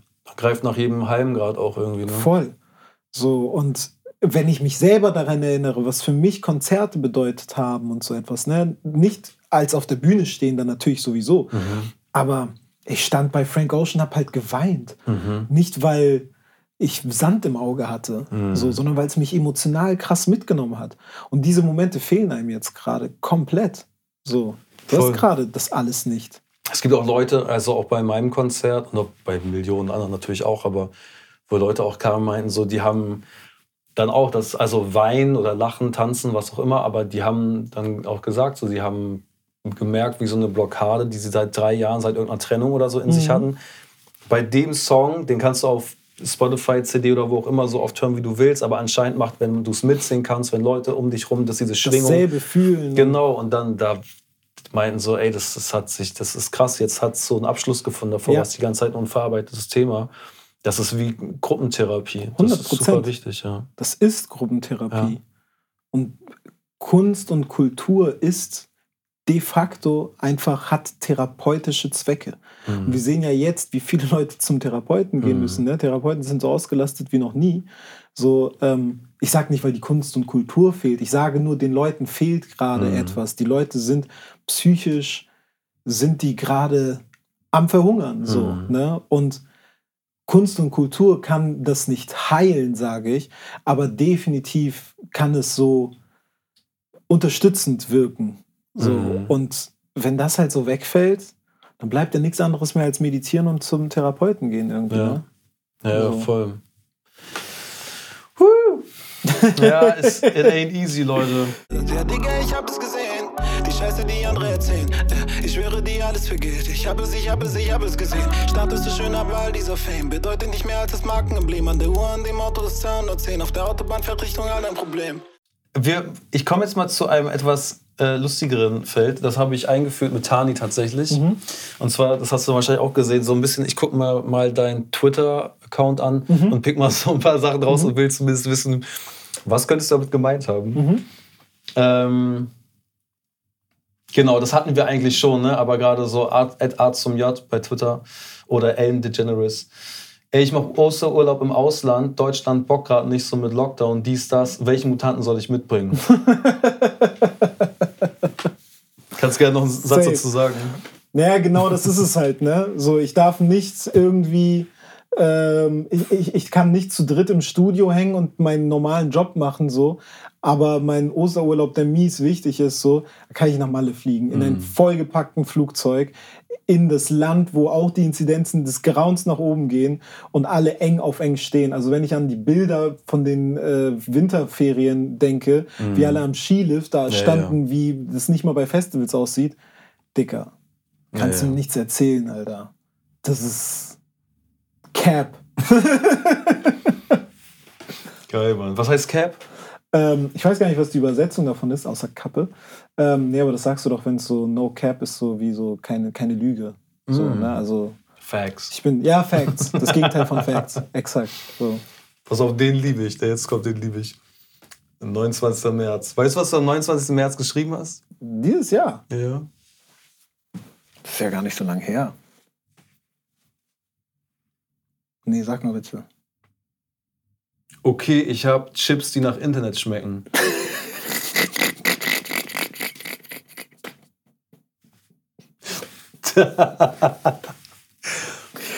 Ja. Ich kann mir ungefähr was drunter vorstellen. Ja, ich habe ich hab tatsächlich, ich bin ja, das war ja Du so bist eine Reihe. riesenkrass auf das Chips-Thema noch eingegangen mit Shisha ja. und so. ne? Ja, genau. Ich bin ja komplett äh, auf dieses Chips-Ding eingegangen. Ich war so, ich saß, ich war zu Hause, hab Chips gegessen, hab die so in Basilikum, äh, nicht in Basilikum-Pesto, in so Bärlauch-Pesto getunkt Mhm. und war so, boah, Chips mit Pesto-Geschmack wäre doch krass. Und hab das so getwittert. Dann haben mich zwei Leute, drei Leute darauf relativiert und waren so, Digga, das gibt's schon. Und dann war ich halt so, boah, wie wär's, Alter, äh, äh, Chips mit das Geschmack, Chips, bla bla bla. Und dann war ich, habe ich doch aus Spaß irgendwie so gesagt, ey, wenn ich Rapper wäre, dann würde ich das jetzt einfach umsetzen und machen. Weil ja so jeder zweite Rapper irgendwie eigenen Shisha-Tabak hat oder so, war ich so, boah, stell dir mal vor, Chips mit Shisha-Geschmack. so und bla, ganz komisch so. Und dann, ich weiß nicht, so wie ich mich oft in Sachen reinsteige, dann kam einfach Chips mit Internetgeschmack. Geil. Und weil diese Tweets einfach so krass Internet waren und bla, Mhm. war ich einfach so, Digga, Chips mit Internetgeschmack. Das ist ist Kunst. Den kannst du dir ausdrucken als NFT verkaufen, den Spruch. Let's go. Wirklich. Geil, den finde ich gut. ähm, okay, pass auf, da haben wir. Da haben wir vielleicht ein Problem an der Stelle, die jetzt kommt. Mhm. Es gibt eine Stelle, die ist noch viel schlimmer, die sage ich gleich, aber die, die ist schon schlimm. Jetzt bin ich hier gegengekommen. Ich weiß, glaube ich, was du meinst. Ja? Okay, Geht es um, Künstlerin, um eine Künstlerin? Ja. Beyoncé? Ja. Danke. Ich Geil. Digi, nicht schlecht. Und we mit wem haben wir noch ein größeres Problem, glaubst du? Oh, noch eine Künstlerin oder ein Künstler? Mm, So ähnlich, ja. Also auf jeden Fall der Bereich. Das, das andere weiß ich nicht. Okay, ich hau den raus und dann sage ich dir Ja, gleich. let's go. Dann sage ich dir gleich das Problem. Ähm, 20. Februar. Nichts stresst mich mehr als der Fakt, Beyoncé gut finden zu müssen. Ich finde, nach Destiny's Child war alles perfekte Musik für Sportkurs bei McFit. Macht, und jetzt macht mit der Info, was ihr wollt. Wie ignorant kann man sein? Digi, nach, meinst du wirklich, also ganz kurz, erstens meinst du es ernst und falls ernst meinst, meinst du wirklich alles nach Destiny's Child? Auch Lemonade, Ey, auch das. Shou- Shoutouts an, an meine Frau zu Hause, die äh, Alicia Keys nicht gut findet. Okay, aber da fühle ich auch nur wirklich das erste Album so, ne? Also Aber richtig toll. Und das zweite, das mit ähm, Sie hasst Alicia Keys. Try to Sleep with a Broken Heart und so, dieser 80er-Platz war mega. Das finde ich total geil, das Album. Ähm, Finde ich auch mega. hier die, ja, doch, das fand ich auch richtig gut. Aber warte mal, so Lemonade und auch die, selbst dieses Lion King-Album war doch krass und Diva und so. Willst du mich verarschen? Finde ich alles Horror. Alles? Alles Horror. Wir reden nicht über die Jay-Z-Feature-Songs, ne? Wir reden auch so wirklich über die. Ich kann es nicht hören. Warum? Sie macht mich einfach richtig aggressiv. Okay, aber. Ey, das ist. Boah, das darfst du ja fast in der Öffentlichkeit gar nicht sagen, ne? Das darfst du in der Öffentlichkeit. Ich will die gar nicht auf so ein Podest heben, aber es ist wirklich so krass gut gemacht. Ja, weil alle sagen halt immer so, die ist die Queen und die Queen und die Queen. Und was ich sehe auf jeden Fall ist, ich finde so ihre Rolle quasi Mhm. in der Industrie und alles finde ich total krass und wichtig, so als diese wirklich, diese, ja, wirklich Powerfrau straight Mhm. up, so, weißt du, etwas, eine ne, ne Rolle, die extrem gefehlt hat jahrelang. Frauen waren so vor, vor allem im so R&B und Rap halt so, ja, blöd gesagt, jetzt so ganz Sexobjekte. Ja. So, dass sie einfach daherkommt als trotzdem gut aussehende Frau, aber einfach so komplett sich auf Augenhöhe mit ihrem Mann zum Mhm. Beispiel bewegt, der ein Superstar ist, ein Rapstar vor allem Mhm. ist. Und sie nicht, die sind eigentlich fast gar nicht auf Augenhöhe. Sie ist eigentlich über Jay-Z, so, weißt Ja, du? ja, das ist. Ja, ja. Und das finde ich krass. Das ist krass und ist auf jeden Fall so, ähm, was Emanzipation angeht, total ein krasses Statement und finde ich richtig dope.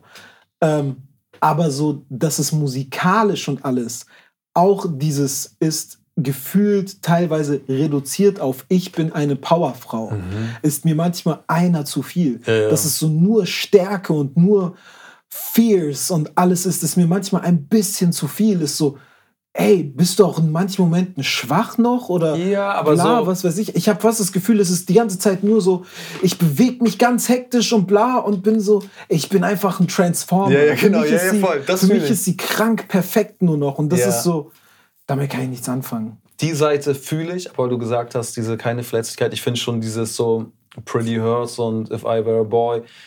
Ich könnte jetzt sieben oder wahrscheinlich noch viel mehr dieser Titel aufzählen, die sagen, Mhm. guck mal, das ist die andere Seite. Aber ich, ich weiß, was du meinst und ich finde auch nicht alles geil, was sie macht, aber so generell zu sagen, Schmutz ist halt über so eine einfach so meiste Grammys ever mehr als Ja, aber das hat für und mich nichts zu sagen. so.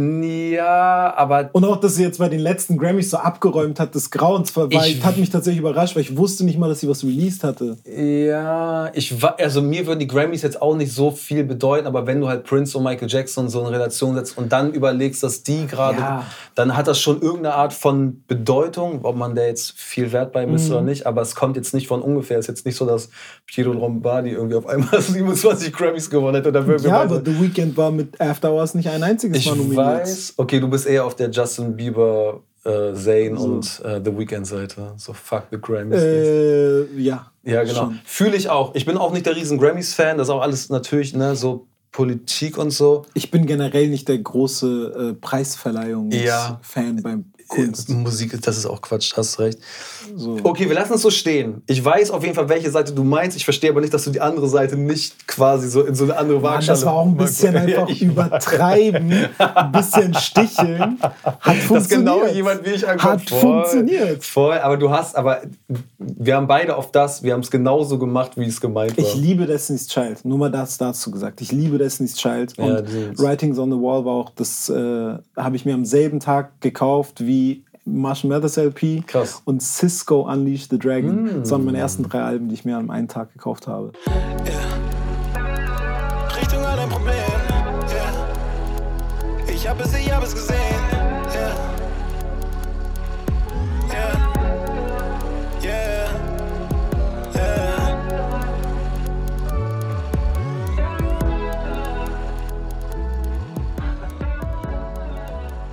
Geil. Okay, warte, okay, ich, ich fühle direkt an, du hast auch gesagt, ich finde die Beatles scheiße, macht mit der Info, was ihr wollt. Digi, der geht nicht. Der geht nicht. Ohne die Beatles wird nichts von dem, was du machst, so klingen, wie es klingt. Glaube mir. Das, das ist ein Statement, was ich hinnehme. Mm. Was die Beatles Musik historisch bedeuten, streite ich nicht ab und gebe ich denen. Aber Mach- wie viel von den Beatles, sagen wir, die haben 100 Songs, wie viele Mhm. Songs glaubst du, hast du gehört von denen, dass du das bewertest? Zu viele. Fünf. Nee, komm, das, das, kann nur jemand sagen, der fünf Beatles-Songs Also, gehört hat. ich muss dazu- I ich wanna muss- hold your hand und sowas, aber... Ich muss dazu sagen, erstens, Beatles war bei mir in der Schule tatsächlich Thema im Musikunterricht. Ja gut, da ist der Spirit natürlich komplett ist das Spirit rausgelutscht. auch ein bisschen raus. So. Und zweitens, mein ehemaliger Drummer, Shoutouts an Jens an der Stelle, der ist halt mieser Beatles-Fan. Und Okay. wir haben mal einen Abend zusammen verbracht, wo ich ihm äh, Kanye näher gebracht habe und er mir die Beatles. Mhm. Der Kanye-Funk ist bei ihm übergesprungen, der Beatles-Funk nicht. Aber warte, also ich sag dir, ne, die Beatles haben mich auch nicht berührt, bis ich so 25 war. Davor Mhm. dachte ich auch so, pff, ja, Elvis, die Beatles, Alter, lass mich in Ruhe. Dann habe ich die Anthology, das ist quasi so eine 14-stündige Dokumentation, die die selber produziert haben, wo die Ja. halt auch sagen, was die quasi alles gemacht haben mit Tapes rückwärts laufen und bla bla bla. Wirklich, also der Großteil der Effekte, die wir heute so auch Verzerrung und so, das haben Mhm. die halt alles quasi mitentscheidend geprägt und erfunden. Ähm, und als ich die gesehen habe, war ich so, okay, alles klar, das ist halt nur noch geistesgestört. Also Mhm. kein, kein Pharrell Williams, ke- egal, kein, niemand würde so klingen. Die haben wirklich den, die haben den Motherfucker erfunden. Und nicht so, okay, der Erfinder hat selber gar nicht so geil gemacht, aber irgendwer Drittes hat es genommen und dann so gesagt, okay, deine okay Idee mache ich jetzt geil. Die haben wirklich das Krasseste rausgeholt, was geht. Aber die Frage, die Frage ist ja, ist so, wie es heute ist, denn auch wirklich das Geilste? Oder Die Aussage, die ich treffen Oder möchte, vielleicht wäre, wenn die Beatles nicht gewesen wäre, alles noch viel geiler. noch viel geiler. Kannst du Du hast, ja, du, hast ja, du hast ja immer noch die Möglichkeit, alles geiler zu machen, wenn du Bock hast. Ja, aber jetzt ist vielleicht alles so sehr geprägt von den Jetzt ist es Beatles. so in deinem Gehirn. Nein, aber checkst du, was ich meine? Ich Das ist check, ja wie- wie ich check, wenn was du jemand meinst, sagt aber pass so- auf, vor den Beatles haben es ja auch schon schon sehr viele Leute probiert, irgendwas Geiles aus Ja. 13 Tönen und Akkorden zu machen. Ja. Und bis die kamen, war halt das alles okay. Und es gab natürlich krasse Leute und die haben ja auch Inspiration durch Chuck Berry, Little Richards und bla bla bla, Holding Wolf und die Mhm. ganzen äh, krassen Soul, ähm, Blues und RB-Sänger von den, ähm, aus den Staaten.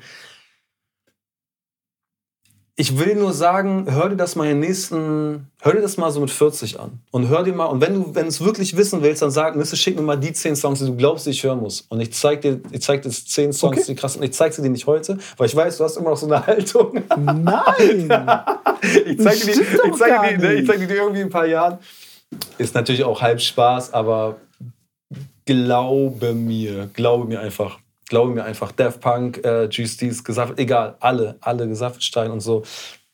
Vielleicht gäbe es was anderes, irgendwer hätte was Geileres gemacht als die, hatte aber nicht. Und somit. We yellow Ja, genau, ich wusste, solche Songs, du, du hast jetzt so die fünf Songs, die ich von den Beatles nicht mag, wahrscheinlich im Kopf. Egal, okay, nächstes Ding. Und, äh, haben die nicht auch irgendwie Hey Judy oder irgendwie sowas? Ist das nicht auch ein Song?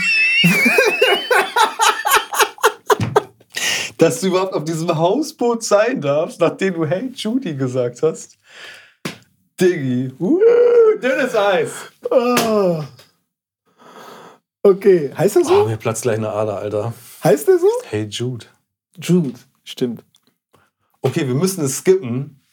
Ähm, 25. Januar. Erfolgreiche Rapper tun mir leid. Sie haben 5 Millionen monatliche Hörer und denken, das sind alles Fans, aber das sind nur wie jeden Freitag durch Deutschrap-Playlisten skippen aus Scheiß. Geiler Tweet. Ich will aber, was du meinst. Ja, ist doch Ich so. fühle voll, was du meinst.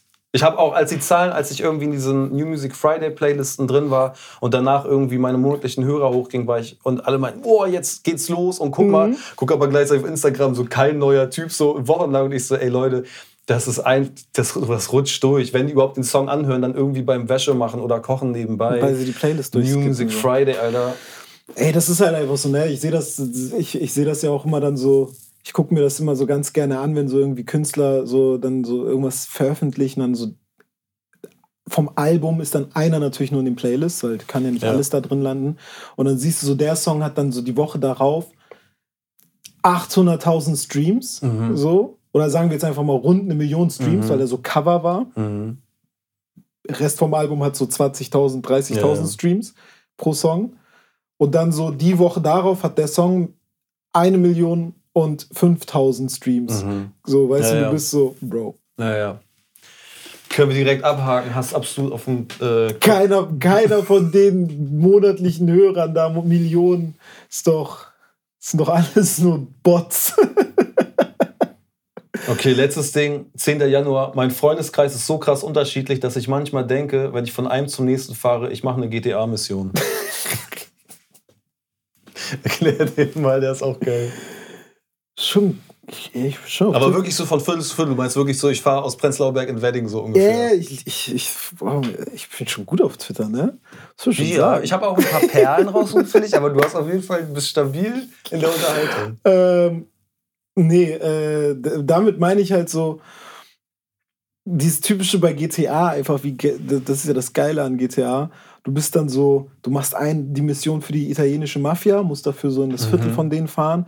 Und dann bist du so, ah, nächste Mission mache ich nicht bei denen, da fahre ich halt zu so den, den Brüdern aus der Hood, so Mhm. quasi. Da machst du da eine Mission. Ah, okay. Und dann bist du bei der nächsten Mission irgendwie bei äh, einer Stripperin, die, die, musst du dann da bei der eine Mission machen und so, ja, du musst, du musst meine, äh, du musst einen Kunden abholen und bla und ihn verschwinden lassen, weil der hat eine von meinen Mädels geschlagen oder Mhm. sowas. Aber so, so eine Fakt, also ne, so Okay, okay. Es ist Immer sehr so- multikulturell vor allem. Genau, auch, ja, und das ja. ist halt so mit meinem Freundeskreis halt manchmal irgendwie so, dass Geil. ich das Gefühl habe, wirklich so, ey, wie mies unterschiedlich die Leute sind, so, ne? Also die, die Male dann auch, wenn man so gemeinsam so wirklich so alle einlädt, so Geburtstage oder so Mhm. etwas, und da sind so alle da gefühlt.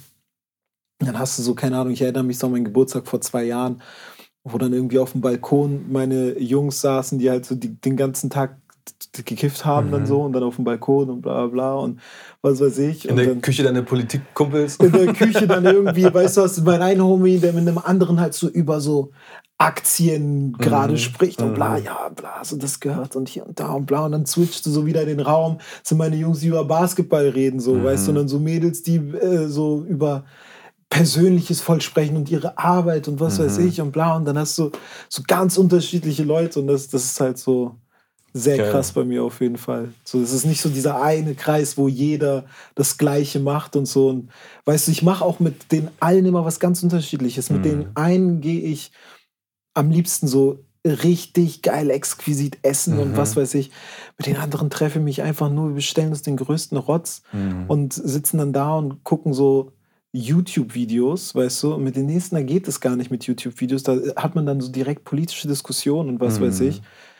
Mit den einen kannst du dich nur treffen zum Saufen, blöd gesagt. Sowas habe ich eigentlich selten. Aber ne, so, das ist so, mit Wo es denen sitzt du dann so, besser, ne, ja. so bam, komm, lass mal was zusammen trinken oder lustiger Abend. Da habe ich einfach super enge Freunde, die einfach keinen Tropfen Alkohol einfach trinken. Mhm. So, die sind da raus. Geil, So. voll gut ausgewogen. Ja, voll. Es gibt auch andere, da ist wirklich so, da, die sind in der einen Ecke, ne?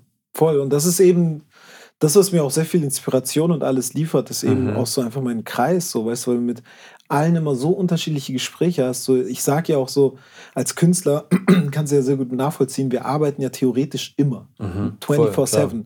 Weil jedes Gespräch, das wir führen, jeder Meter, den wir gehen, jeder Atemzug, den wir gefühlt nehmen, ist irgendwie, kann es eine Inspiration sein für Mhm. einen Song oder was weiß ich und ist es auch unterbewusst. Weißt du? Ja, und ja. Das ist dann so halt geil, dass du im, innerhalb deines eigenen Freundeskreises alleine schon nur auf dem Geburtstag den Raum switchen kannst und hast dann schon ein ganzes Album. Mhm. So, weißt du? Stimmt. Und das war ja auch in dem Café-Job so geil. Mhm. Einfach Menschen kennenzulernen, die wieder ganz was anderes Ja. als Fokus haben. Ne? Und auch Stimmt. innerhalb des Cafés ganz andere. Ja. So. Super Schlusswort. Ich hoffe, diese Folge hat euch gefallen und ihr konntet mitfühlen und lachen und vielleicht auch etwas staunen über die gelungene Achterbahnfahrt von A zum J. Ich glaube, an dieser Stelle ist auch wirklich alles gesagt und ich finde, das Ergebnis aus unserer Studio-Session auf dem Hausboot ist wieder einmal ein unglaublich guter und ehrlicher Song geworden. Die Folge könnt ihr wie immer jetzt direkt im Anschluss in der ARD Mediathek oder auf YouTube anschauen und euch selbst überzeugen. Schreibt uns gern bei Instagram, wie euch der Podcast gefallen hat. Abonniert, liked und teilt uns auf allen Kanälen und empfehlt uns gerne weiter. Ich freue mich, wenn ihr auch beim nächsten Mal wieder einschaltet beim Sounds of Podcast.